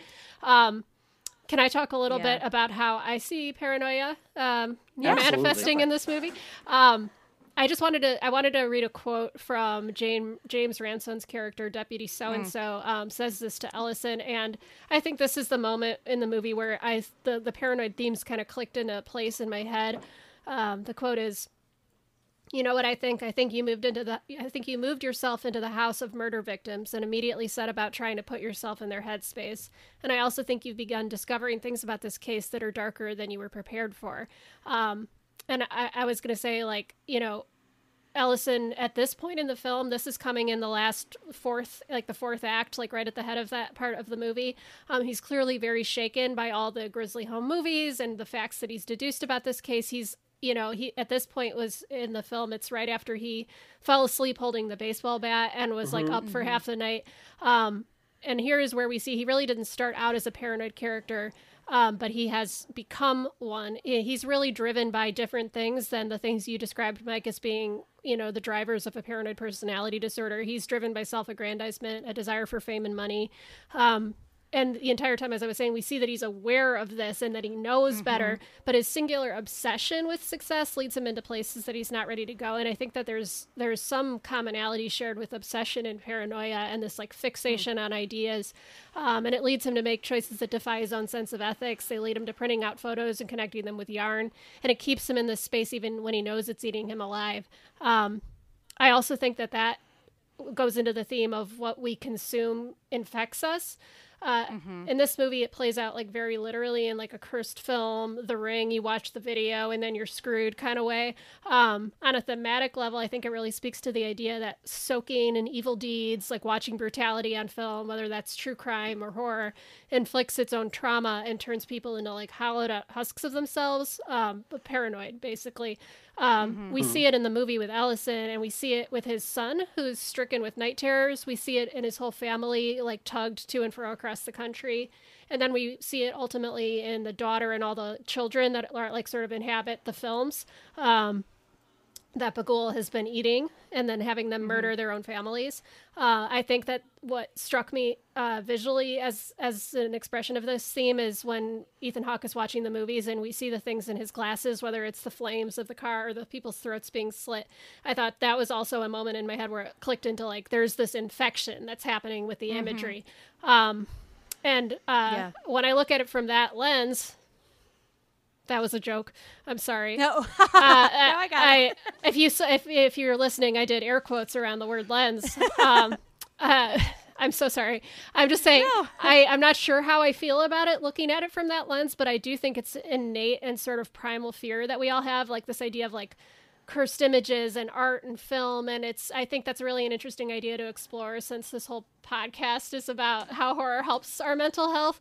Um, mm-hmm. There's definitely an argument to be made, especially when it comes to like true crime and this obsession with this kind of thing, that that it mm-hmm. has a negative impact. And so, I don't know. I don't I don't want to have an opinion there one way or the other, but I definitely think it's a really interesting theme of the film. Also, I just wanted the side note: Bughuul strikes me as like Slender Man, like this idea of something that you create on the internet or a story that you you you see it and then you force it into existence. It's kind of this like thought mm-hmm. form energy ghost kind of thing. And like that's and it reminded me of like the slender man murders and all that kind of and that was its own thing about paranoia you know? So i could go down a whole bunch of rabbit holes there but this is kind of what i landed on is how i see paranoia coming to life in this movie Yeah.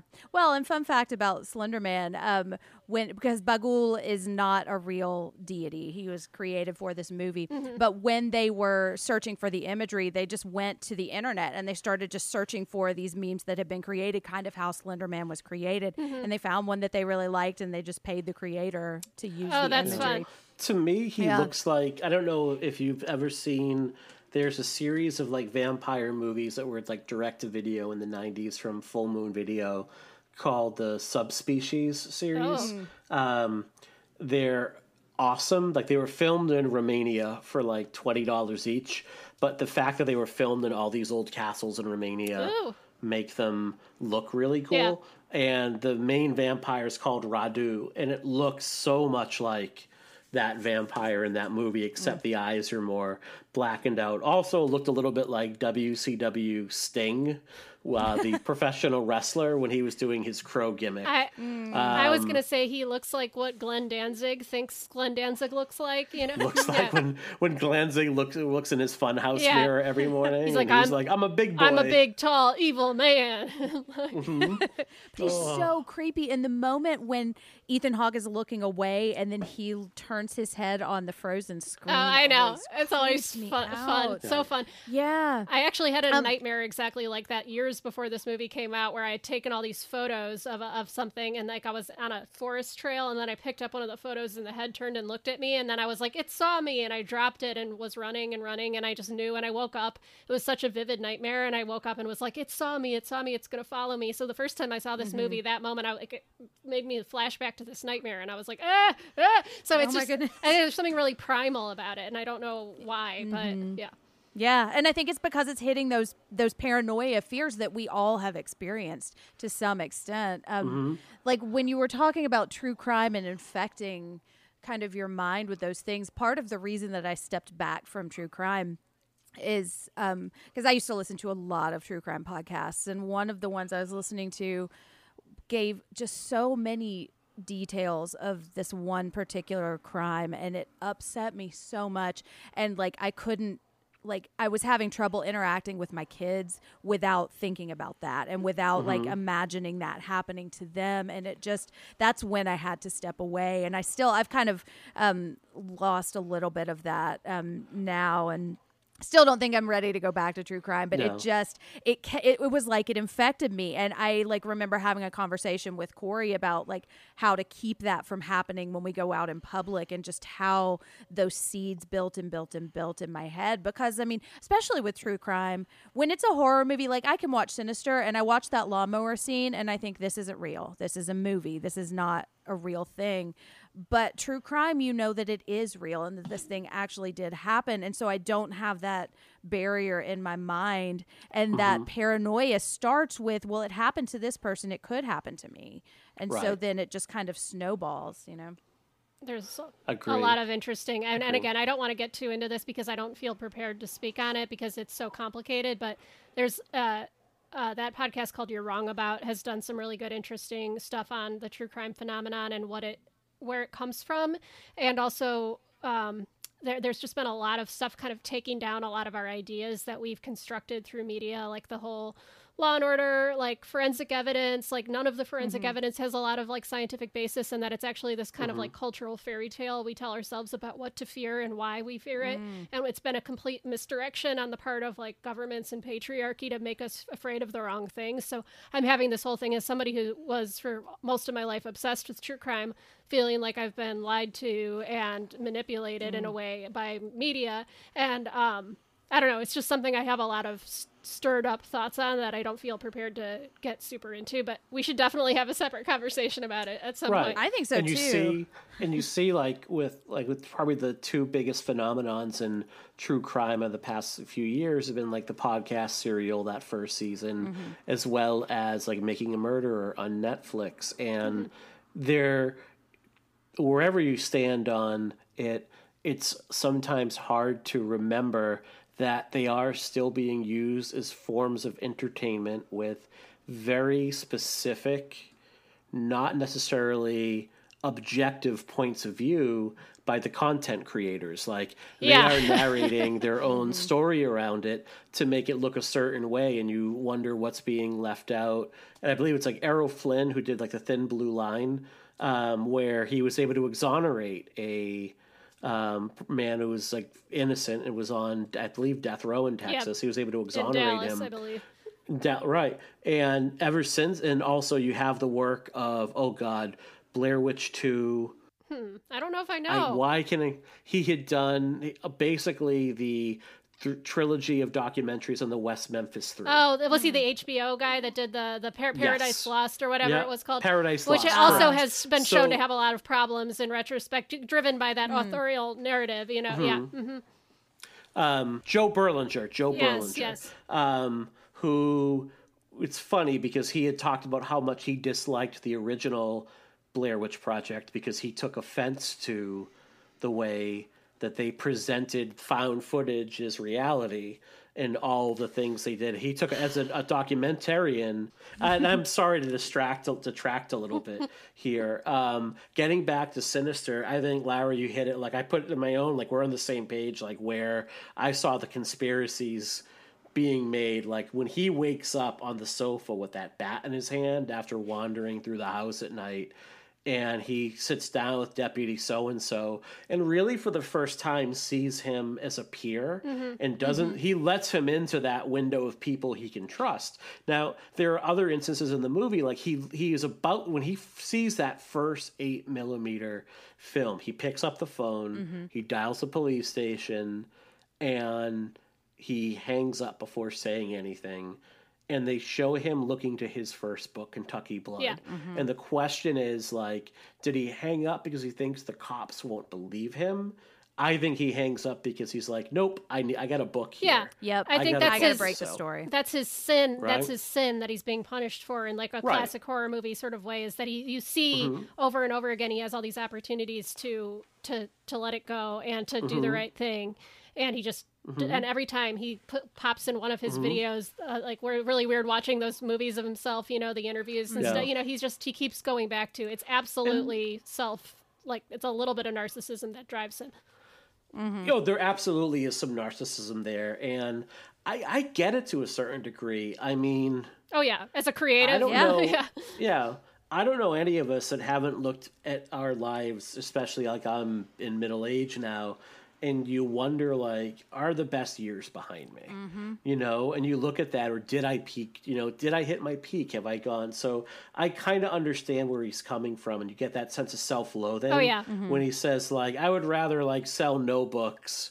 But you know, solve Yeah. a crime, and it's like fuck you, You dude. lying piece Yeah. of You shit. know, yeah, No, you won't. No, Yeah. you Yeah. wouldn't. Yeah. Um, absolutely. but but he definitely now is letting deputy so and so in and saying and, and letting him in on this and he's asking like he makes this connection that's not there like look this family was there anything weird about them? Mm-hmm. Did anyone report like strange occurrences that had happened? He's like no in the short time they were here like they were totally normal. So he's automatically he's going to a place that's really out of nowhere saying like oh this family must have had something wrong with him them. And then you go back further and you like you said you see that big board with all the yarn through it you know you see these pictures of Bughuul which is such a fun word to say I know. and and I think like Bughuul is the weakest part of the movie, like Mm-hmm. the actual monster, and I think it's good he's not in it too too much. Yeah. Um, but you see these things which look like just these misshapen black and white patterns, and he's making these connections across decades. And I think even like Deputy So and So says, like, well, look, this dude would be in his 80s by now, based on like the timeline. you're coming up with here. Like, what are you talking about? Mm-hmm. So he's making these connections to this thing that may or may not be real. And you see this increased paranoia in the last part where he has his second Skype conversation with Vincent D'Onofrio. D'Onofrio, yeah. Thank you so Was much. that Vincent D'Onofrio was playing that Yeah. character? Oh my god! I just because Yeah. I was wondering. Which- I read, I had a mental note. Look up who's playing that guy because he's got a real Mm-hmm. uh, presence, you know. But holy crap, Yeah. that's so funny. Which, goddamn, I love it. He's like, I'll be in your little movie, but look, Right. I'm not leaving my house. Exactly. He He did did had it- a joke that Yeah. it was like one of his family members that walked behind him at Yeah. that point and they just didn't want to reshoot it. I just think that is like So believable. such a that's such a baller move. Like it's I just know. like you know, Yeah. And you can do that now. We But can, that's- yeah. That, That's how that all second- movies are going to be made now. yeah. That I know. second that second conversation that he has, like Ellison thinks like, oh my god, there's this like centuries old deity that is now out to get me. Like Mm-hmm. he's fully he can't articulate it because he's still aware enough to know like this doesn't sound good, but it's there. Like that thought is planted that like I am part of this thing that now stretches back to like pre-Christian Judeo times. yeah. And, and I was Mm-hmm. I was gonna say, you know, to your question earlier, Jen, of like, are you paranoid if it's actually happening? Like, I still think like I think once you're in the horror genre, anything we're seeing happen on screen, that paranoia is gonna turn out to be justified within the Right. narrative of like most horror movies, um, or it'll be about paranoia leading to its own consequences in films like Repulsion and like there's other you know um, more like art housey cinema kind of things. Um, but I do think that it's still fine to, you know, like to take the perspective of the character that isn't in the narrative and be like, well, all these things would make you incredibly paranoid in any other context, Right. you know. So Yeah. it's just a thought. Well, and I think that like what the last movie we were talking about, Invisible Man, like a lot of these reactions would happen even if there wasn't an invisible person tormenting Elisabeth Moss. And I think you could kind of see this, like if I found a snake and a scorpion in my house and I heard a noise I can't explain, and I'm already in that super dark mindset, I think your mind is going to start creating those things. And what I think is so interesting about the conversations that he has with Vincent D'Onofrio and Deputy So and So is like you can see how far he's come in their reactions to him. You know, like Vincent D'Onofrio, when I was watching it, I was like, tell me the answer because he hangs up without ever finding out what happens. I can't even remember the question.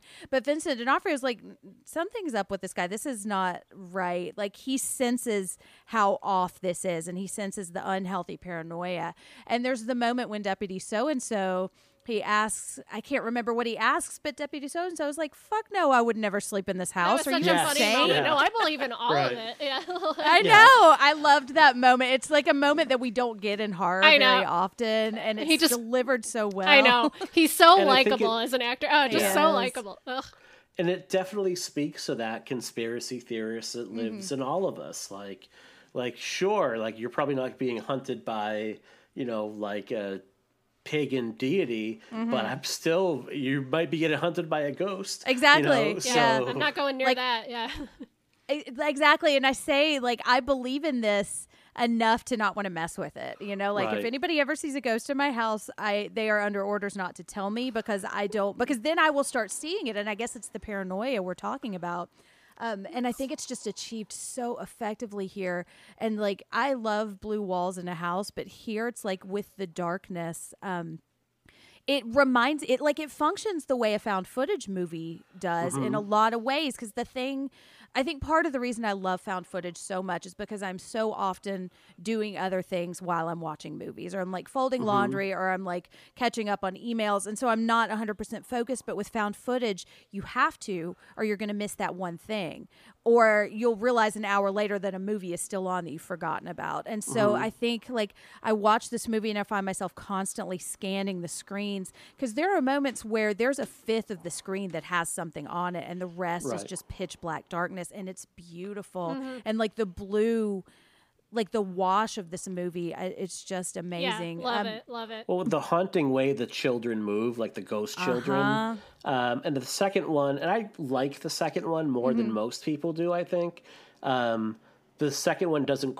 i think overdoes it a little bit but this For one sure. like just the movement and the mo it's it's just it's like almost operatic in terms of like how these kids are moving. and It's so ghostly. I absolutely love it. One too. comment I, I'd be remiss if I didn't say like he lives in a house of the heaviest motherfucker sleepers of all time. Yeah. like, like he falls through the attic. I know, and, I like, was- no one gets up. You I know, know. I had a moment while watching, while rewatching it, where I was like, "Did they go to the sister's house or something? Like, did no one? Mm. Yeah, what the hell?"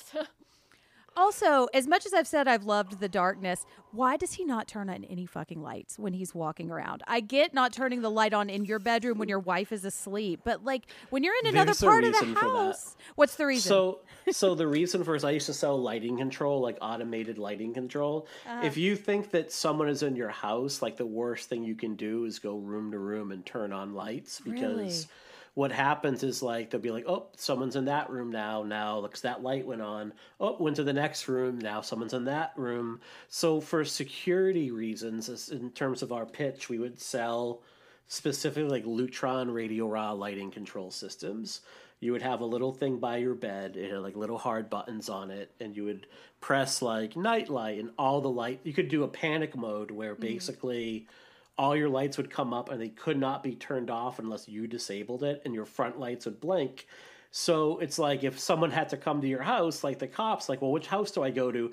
I don't know, the one with every fucking light on at one in the morning, where the mm. all the lights are blinking. But you would like turn all the lights in your house on at the same time, and then that way they wouldn't know where you are. So that's probably a stretch to a certain degree. Um, but you just freaked me out a little bit. yeah. Like, speak, Sorry. speaking of paranoia, I know. I read a book a long time ago where they talked about like it was from the perspective of a burglar and he said if there's a light on in the bathroom I'm not going to break into that house because that's the one room in the house where it's believable that somebody would be could be awake at any point in the night Mm-hmm.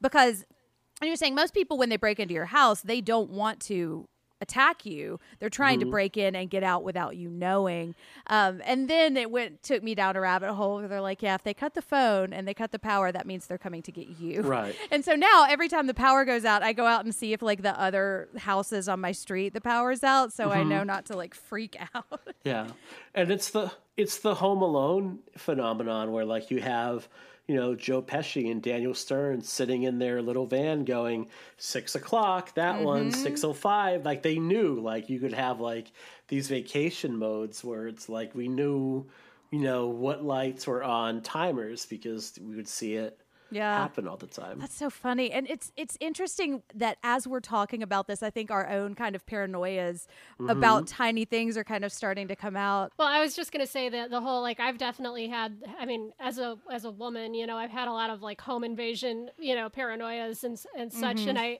I to that same note of like true crime and stuff, like the way that we focus on that, it's even though that is so statistically improbable, the amount of time of my life I've spent being nervous and paranoid about that is so disproportionate to the mm-hmm. like chance of it actually happening. While I, you know, chose not to worry about other things that I should have been more worried about.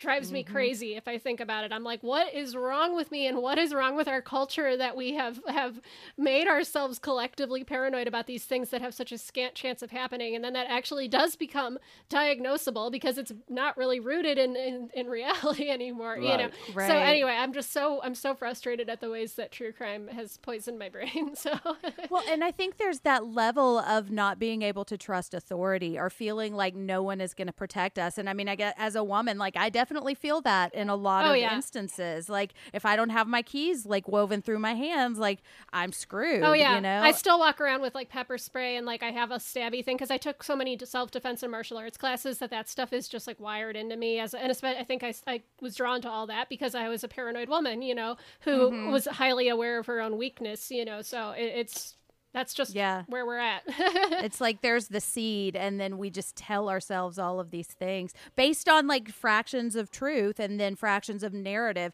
i'm kind of like as we're talking about this rethinking a lot of true crime and realizing oh yeah it is for entertainment and so there like i remember when um, unsolved mysteries came out new on netflix people were so frustrated that there were not resolutions to these stories and like Right. that's the whole it's point. in the title It's called Unsolved. Right, but it's just like our brain wants that Mm-hmm. reaction or that that solution and even like when i think about the true crime that i do listen to i don't like the unsolved ones i like and i don't like the i like the ones where they tell me the whole story in the the episode because then i can let it go and move on with my life um Mm-hmm.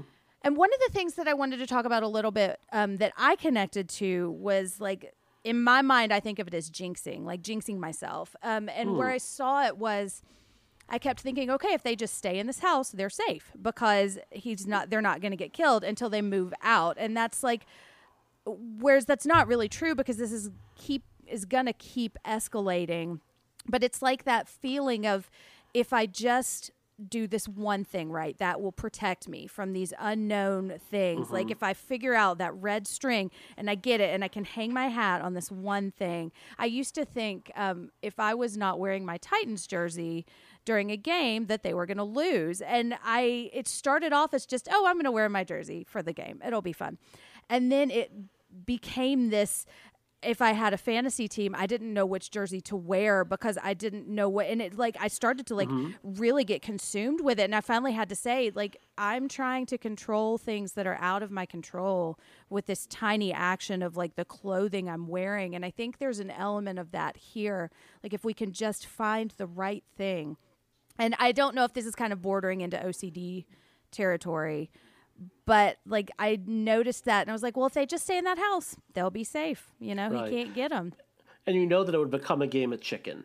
Like you Uh-huh. said, it would just escalate. Like, what would be the breaking point where you would no longer be able to stay there at that point? And I think by the time that like the they become um, sentient and you can actually see them, you know, that would be the all right pack. And I like that he makes like that decision. You know, I, do. one of the strengths of the movie is he like immediately does what we think anyone should do in a horror movie and never do is like they burn he burns the evidence, Mm-hmm. get in the car, and they just drive off at that Yeah. point. And like, that's I'm what done. Still not safe. No. seals their fate. Yeah. Right. I Yeah. do think like one of the things I do like is like you can already see him second guessing his decision to not write the book by the time mm-hmm. he gets Yeah. because now he's back in an environment. And again I think that's a very human thing. Mm-hmm. Like Yeah. I'm not going to fault the character for that.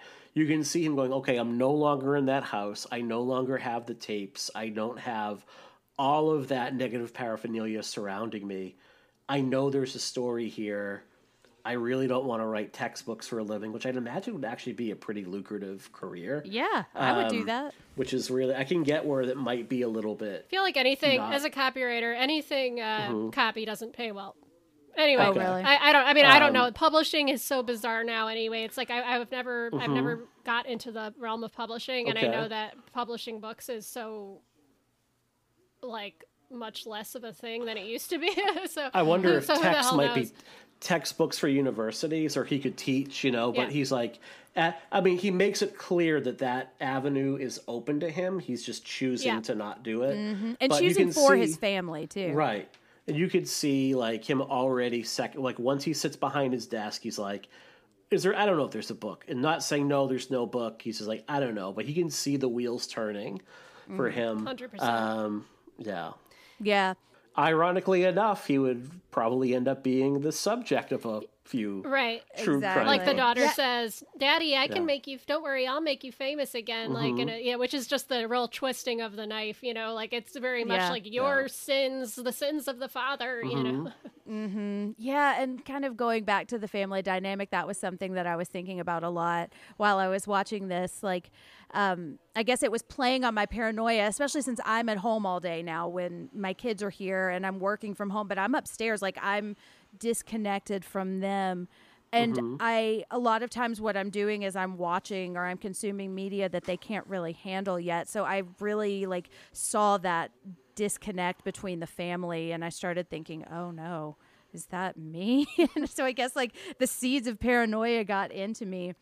Um, but I just think it's so interesting. And I was waiting for him to burn the stuff and then say, okay, everything's good and go back to bed. And I love how this movie like plays on those horror tropes and the stereotypes. And I do think he would go back to the book. And I wonder if he had just not moved into that house. Like he may have had a great book or maybe maybe not solved it, but like uh, there's there's probably something to write there. He just it was his hubris and like his need to chase like this dream that he had convinced himself the mm-hmm. grandiosity that he believed um that he was never really able to say no maybe i'm just not that great of a writer. Maybe i got lucky Right. this one time you mm-hmm. know? Or maybe the world has changed because this was i think 2012 i think wh- and they mm-hmm. talk about like the housing market. Like there's i'm going to link an article that talks about some other things like the paranoia of ne- of not being good enough or like never being able to reach that high again and like constantly thinking my wife knows I'm not good enough and my my kids probably Right. know it too you know and the housing market thing hits um, because this is still not in the middle of the Great Recession that started in 2008, but the recovery at that point had been slower than we had wanted it mm-hmm. to be. And I know that like my wife and I had bought like a little condo in 06 and within two years, like, and it was not a lot of money for this condo. In two years, it had lost half its value. Mm-hmm. oh goodness And we were terrified that as our daughter, who was born in 2010, like, because we had a neighbor that pounded the floor on us every time my daughter literally just walked mm. as a toddler. We're like, we're going to be trapped here. Like, mm-hmm. we felt so, like, that. The I, I do like that this film does touch on the economic concerns and like that I don't know if I would call it paranoia, but like this this fear that it might not be complete. It's re- rooted in some reality that like I have to do. I have to take a gamble to make something work. Otherwise, like we're fucked. or yeah, or Right. we're Um, trapped yeah. because he he so couldn't take the hit to what he Mm-hmm. Wanted to do. He couldn't live a less than ideal lifestyle, Right. Mm-hmm. Because he had gotten Yeah. that taste of success, and it would forever torment him. Right. I mean, the minute we recovered enough that like, and there were other reasons too, but the minute like we recovered enough that we can like break even, we're like sell it like it went on the market and we moved to like a home as opposed to a condo. But we're like we were just absolutely s- terrified of this idea that like what if the bubble burst again mm, and like mm-hmm. we're I, I do not want to die in this 900 square foot condo. And that's probably why I will never buy property because I graduate. I graduated college in 2008, and I, I that that Mm. that will never leave me. Mm-hmm. Yeah, there's a lot to say, I think, about um, the generation of people who are growing up with the, like, just what we're all living through. And I think Right. Oh, I saw some tweet that said there are going to be, like, years down the road, people are going to specialize in quadrants of 2020 because of all of the shit that's happened here. And there's Mm-hmm. Yeah, it's too so much. It, it is. It feels like a culmination of things that have been building for decades. Mm-hmm. Um, yeah, it's awful. I know, yeah. um, well, so is there anything else that we haven't talked about in Sinister that we want to as far as paranoia? Or I should stop at the end of my question. is there anything we haven't covered yet? I don't have any other deep thoughts that I think I'm missing here. I think yeah, as far as like the deep themes of paranoia, I think we've kind of hit them. Um, but so, what other mental health topics do we see here? And we're not going to dig into these, um, but we just kind of don't want to let anything go by. Um, and we might talk about them in future episodes. Um, one of the things I see here is imposter syndrome a lot. And I think there's an element of paranoia in there, but just in the way that Ethan Hawke is always like that fear that he's not good enough and that everyone's going to find out. I see that. Yeah, absolutely. I see um, night terrors and sleepwalking, and I don't know very much about that at all. Um, I guess I'm lucky to be able to say that. Um, knock on wood. and I'm also going to link an article. I found a an article examining this from um, recession anxiety, surveillance labor, Yep. and the hauntology of the digital and sinister. And it was a really fascinating article. It goes really, really in depth.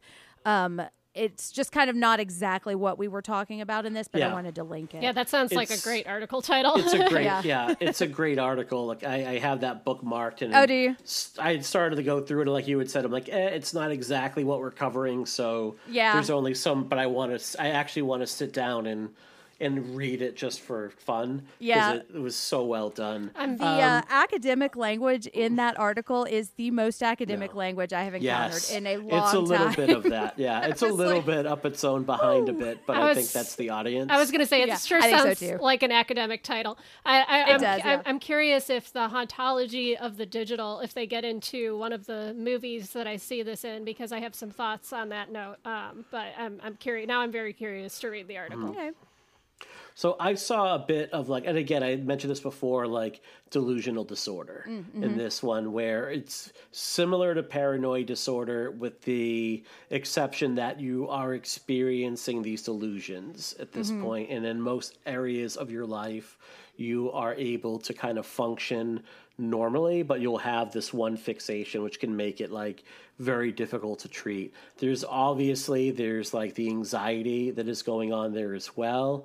Um, you see, so I would say like that would be the like, main thing is like, is it paranoia or is he experiencing delusions? And you wonder, you know, again, it's a horror movie, so you kind of like take it at face value uh, what is happening is happening.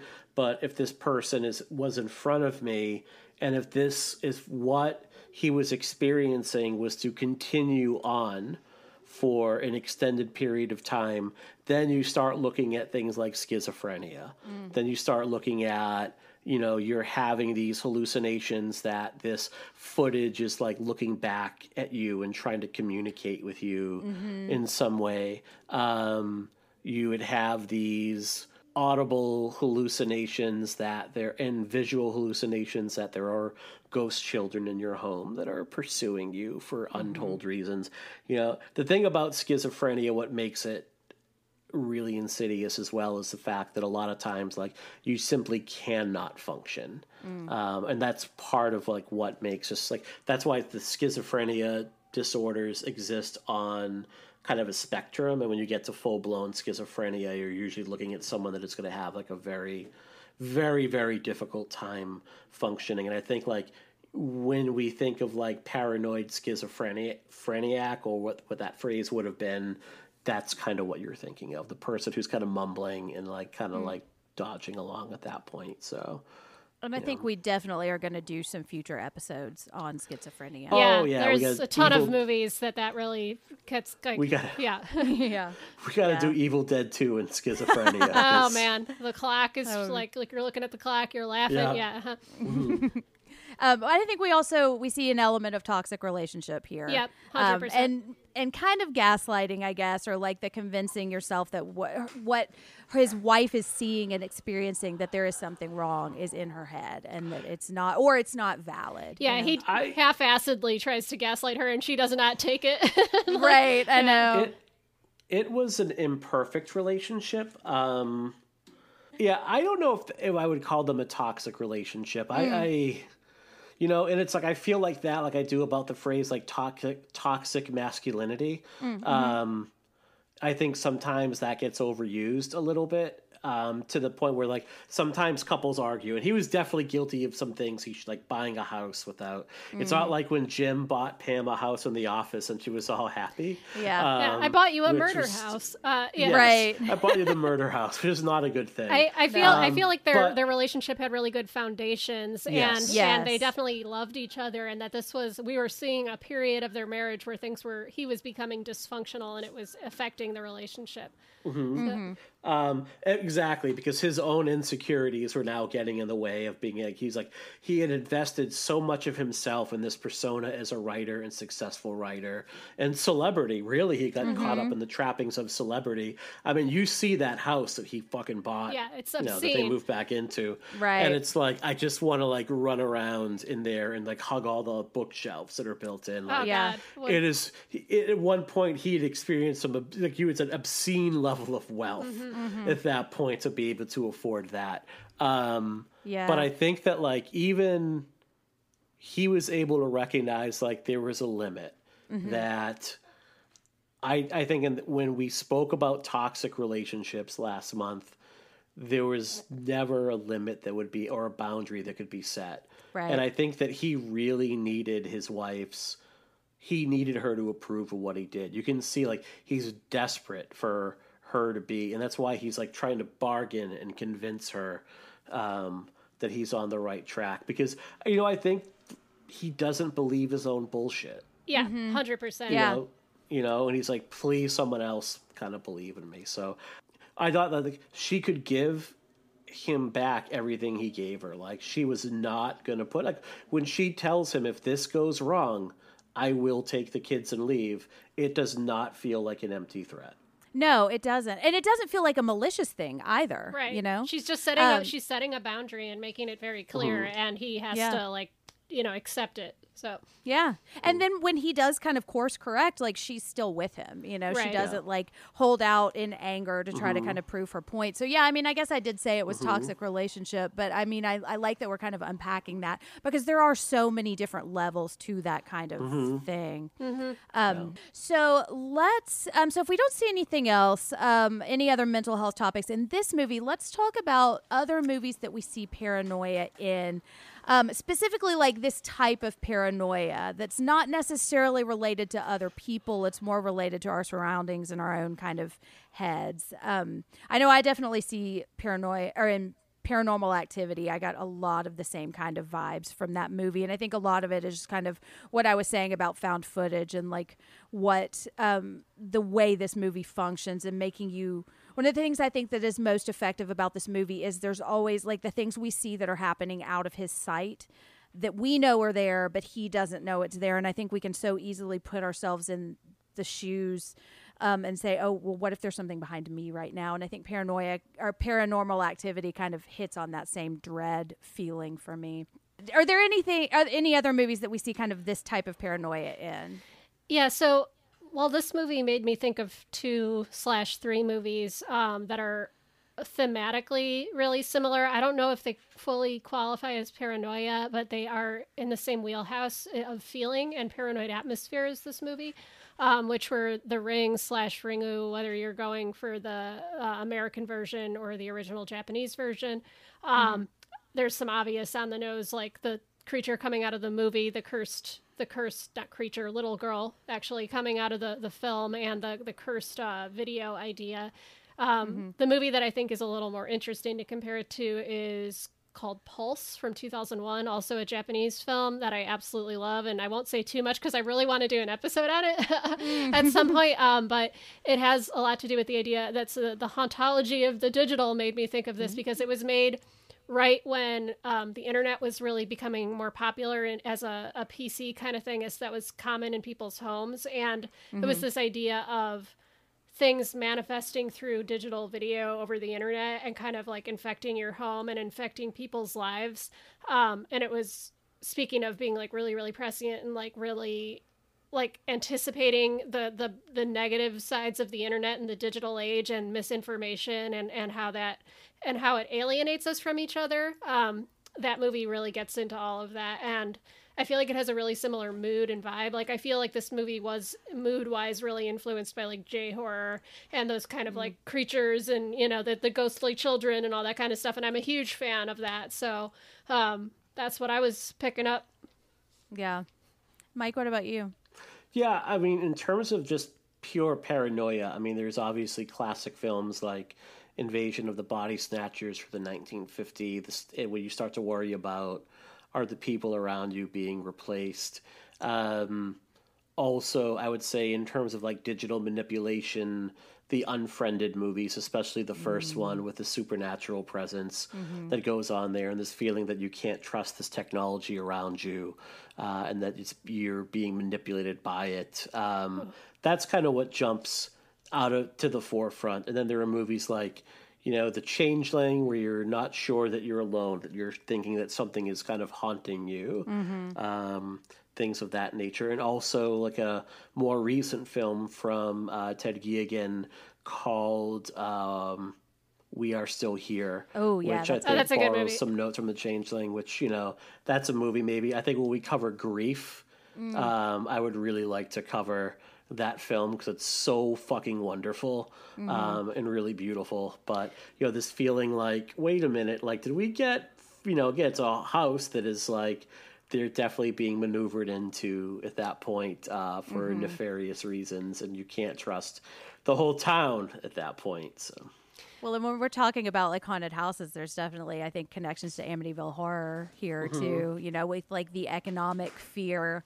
Um, but yeah, it's just uh, haunted house movies. I think are one of my favorite subgenres, and I love when you do it really well because I think it's really easy to do it poorly, and I Mm-hmm. think this is one that does it really well. Are there any other movies that we wanted to call out as um, I just thought of related? I just thought of one because you were saying, uh, Mike, about Unfriended. Did you guys see Cam, the Netflix movie? Uh, yes. yeah. Ooh, that's Yeah. so good. yeah. I, I still haven't seen oh, it's it so yet. good. You have to see it. Go see Mm-hmm. it. Uh, but it it also has the idea of like your digital identity like and your real identity and how the two merge and split. And and you know Mm-hmm. that actually would really qualify well as a paranoid movie because she you know is seeing something happen and becomes her behavior becomes increasingly seemingly paranoid and erratic. But what she's really experiencing is something like it's her identity is being stolen and it's Mm-hmm. all about that digital identity shit which is just it's so cool. It's such a great it's movie. it really is. Yeah. It's a good um yeah there are a lot of fantastic things about that movie but that is interesting.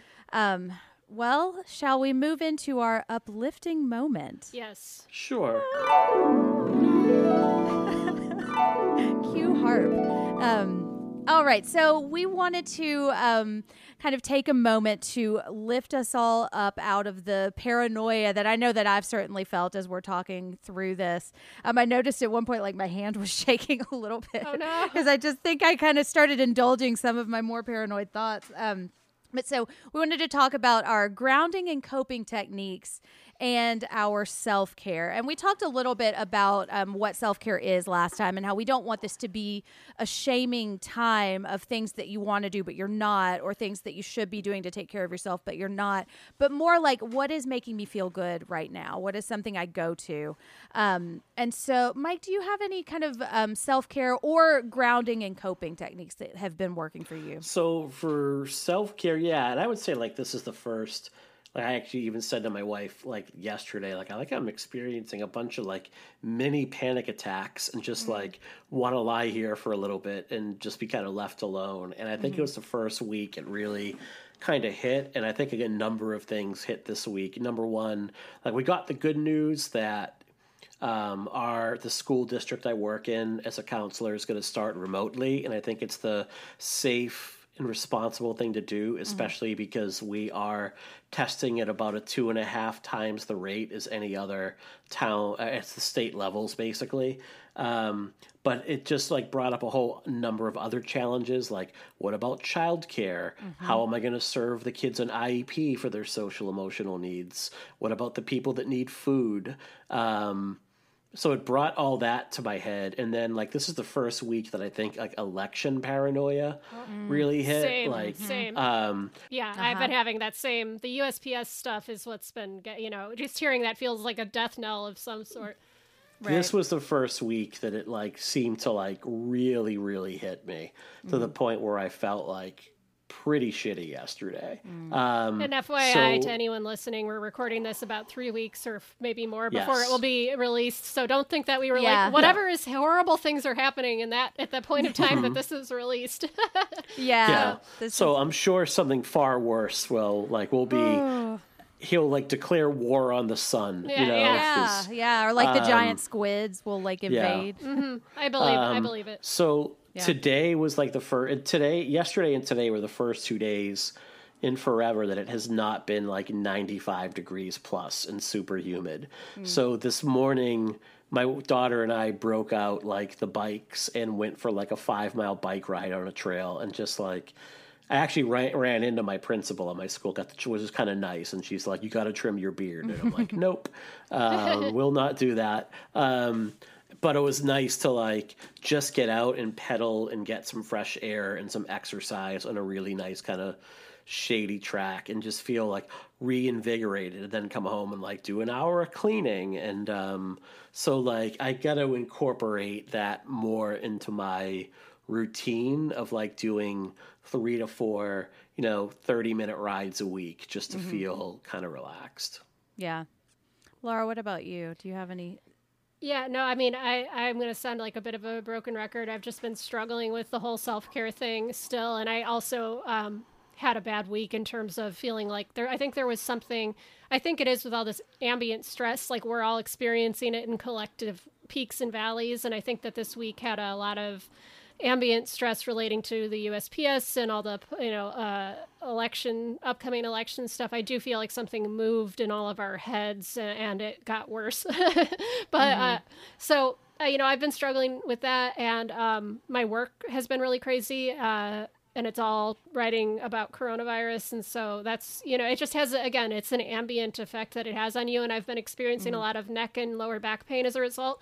But i guess mm-hmm. some self-care is i just ordered this very expensive ergonomic chair to hopefully help with that. You can if uh, not if you're listening to this but mike and jen can see me tapping it. Mm. It's got a little headrest. It's um, lovely, and it's gray, which is a beautiful color. yeah, I thought it had some color options. I was like, that's a little better than just the standard black office chair. Um, and I been doing I've been forcing myself to do these like yoga uh, yoga with Adriene YouTubes just to help and it, ha- it has helped get the pain under control it's still pretty bad in my neck but um, just like sometimes it for me I, I, I neglect myself to the point that I'm in actual bad pain. And then mm-hmm. that's just like a sort of a reminder to myself to not let that happen. So usually when once i hit that it's like oh nope i really need to be doing more maintenance. I really need to be taking more breaks in my day. And so you know y- you can choose to look at pain as just bad or as a remind it's bad but it's also a reminder to take care of yourself. And so i'm trying to look at it that way and not just Yeah. and not just be upset. So. Yeah.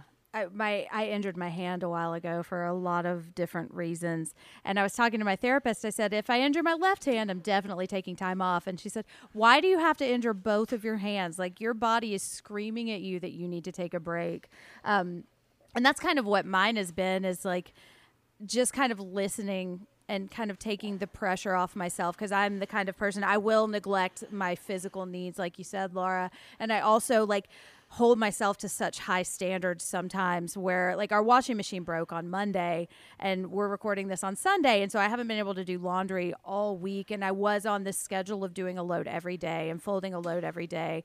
And there's part of me that thinks, "Oh my God, I'm never going to catch up with this laundry," and it starts to kind of snowball in my head. And then I think, "Okay, but what do you do? You have to do that today, or is this something you can say, no, I'm, I'm like, is this paper actually due today, or are you just telling yourself it's due? And can you go to bed now instead of staying up for two extra hours working on this when you know you really need sleep?" So I've just been trying to kind of take the pressure that I put on myself off. Now there's a balance to that because I talk I've talked to my therapist a lot about this laundry thing.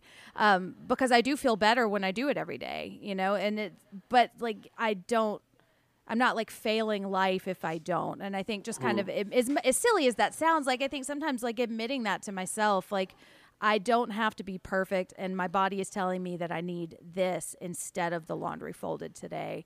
Um, and like my big one of my big self care things is just to get under a fuzzy blanket, and I don't know what it is about the tactileness of that, but it or the weight. Like I'm finally understanding like the thunder blanket thing. I'm like, oh, there is like a reassuring quality, and sometimes I just need to like get under a fuzzy blanket, put on like Final Destination or something, and just kind of try to forget about the gigantic list in my head that most of does not need to get done today.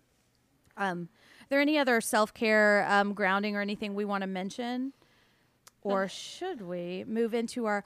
So our homework question for the day, because we want this to be a conversation, um, and we have been getting some responses to our homework questions in the yeah. Facebook group, which is so exciting. Um, so, and I want to say first, like there are two different Facebook groups you can join. There is um, the psychoanalysis podcast support group. Um, which is where I will post um, the actual questions. I know, Mike, you posted something in there today, just kind of a check in. There's a fan created Facebook group too um, that is just, they're so great. And I know a lot of the people who created it, and they're just amazing people. Um, and they're doing fun things like organizing watch parties for the movies and um, like just any other kind of movies they want to watch. Um, and they're also like talking about the episodes and kind of other things about what's going on in their lives. And they're both private and they're both moderated. So those are some kind of safe places where you can talk about some of the stuff if you don't feel like sharing some of the answers to our questions on social media. We also talked about using the hashtag horror heals if you want to share your questions. And I'll try to post some prompts on our social media.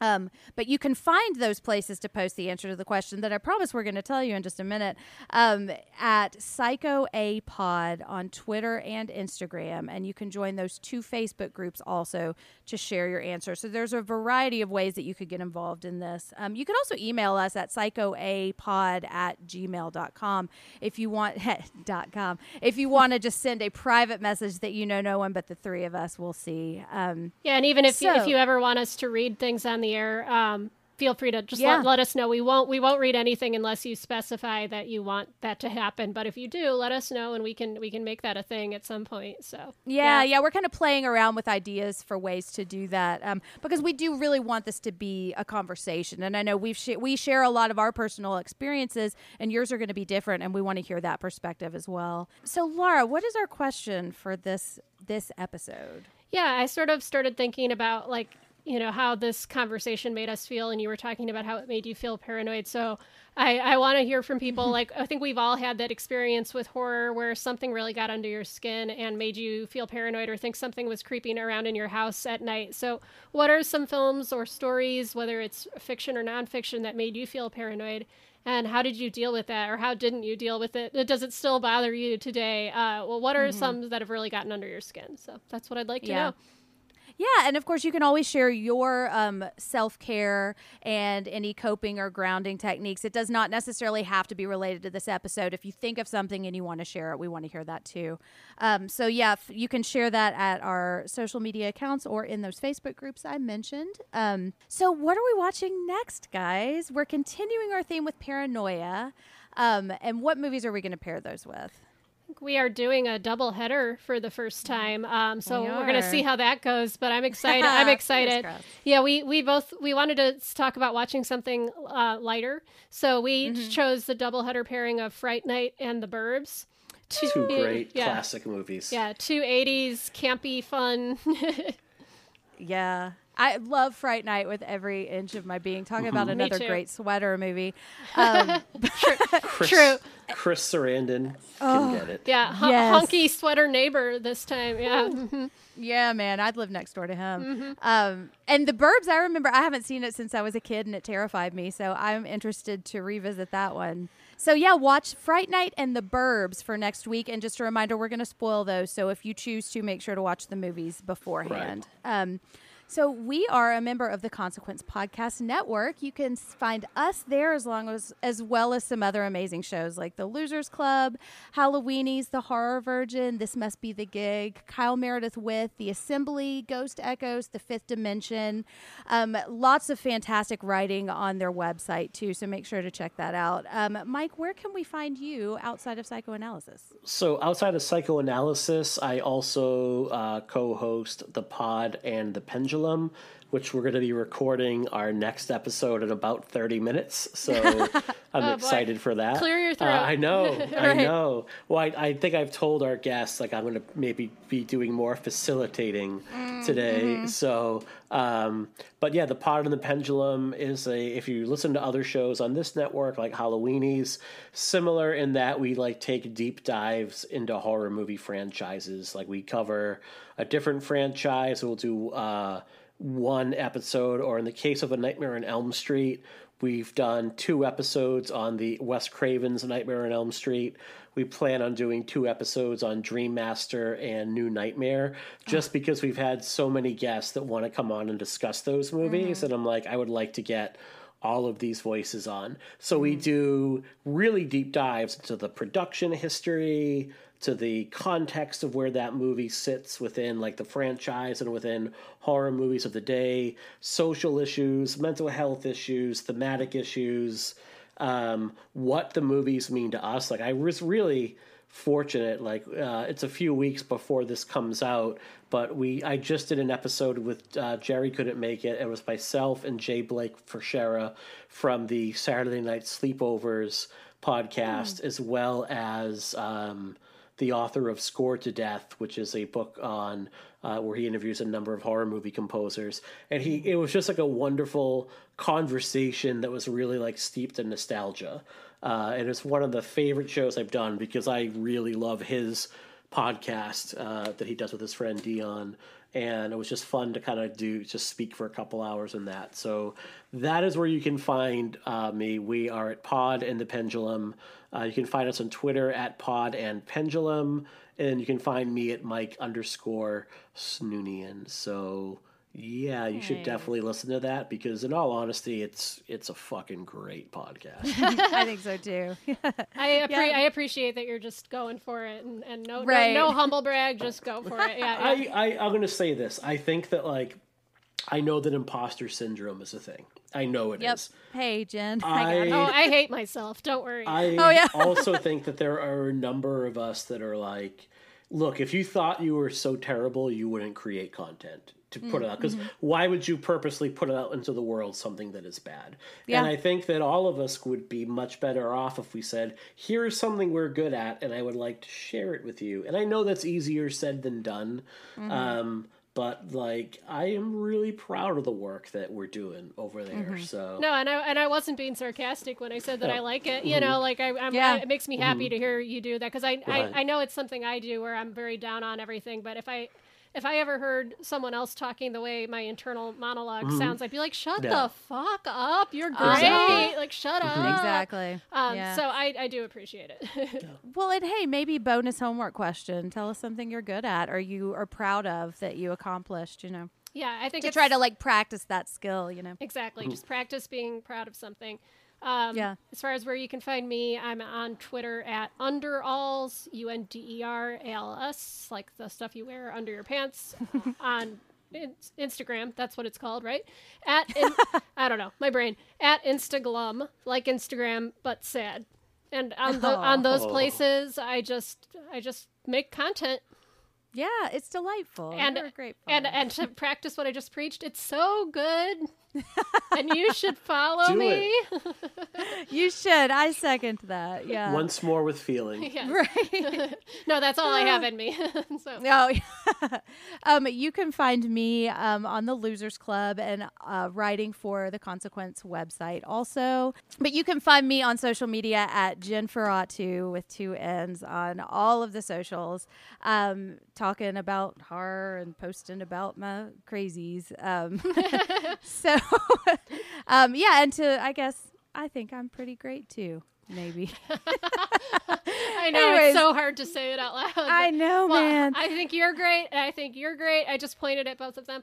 Uh, Oh, well, and I think, you. and I'm going to look at myself in the eyes and say, I think you're great. Aw, Excellent. I think we're all great. Well, and on that note, um, thank you so much for joining us for this episode on Sinister. We will see you in two weeks for our next episode on Paranoia. For now, I'm Jen Adams. I'm Lara Unnerstall. Are you? Am I I? thought that was, Are you uh, I, don't thought that was a good show. Yes. And- Paranoia, man? yes. I don't and know. I am am I? and I am Mike Snoonian. Um, what guys, we came here to chew bubblegum and take care of ourselves. And we're, We're all out of all out of bubblegum. Bye. Bye. All Did you guys see that somebody made a um, image of that Yeah. with Rowdy I Roddy Piper? not. There was that Matt, Matt Elliott guy, I think. Yeah. He made it into like a meme with the impact font with like Rowdy, Rowdy, Rowdy. Oh my God.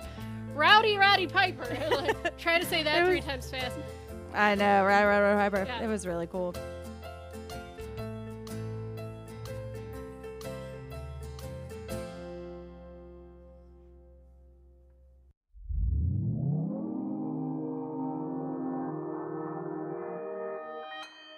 Consequence Podcast Network.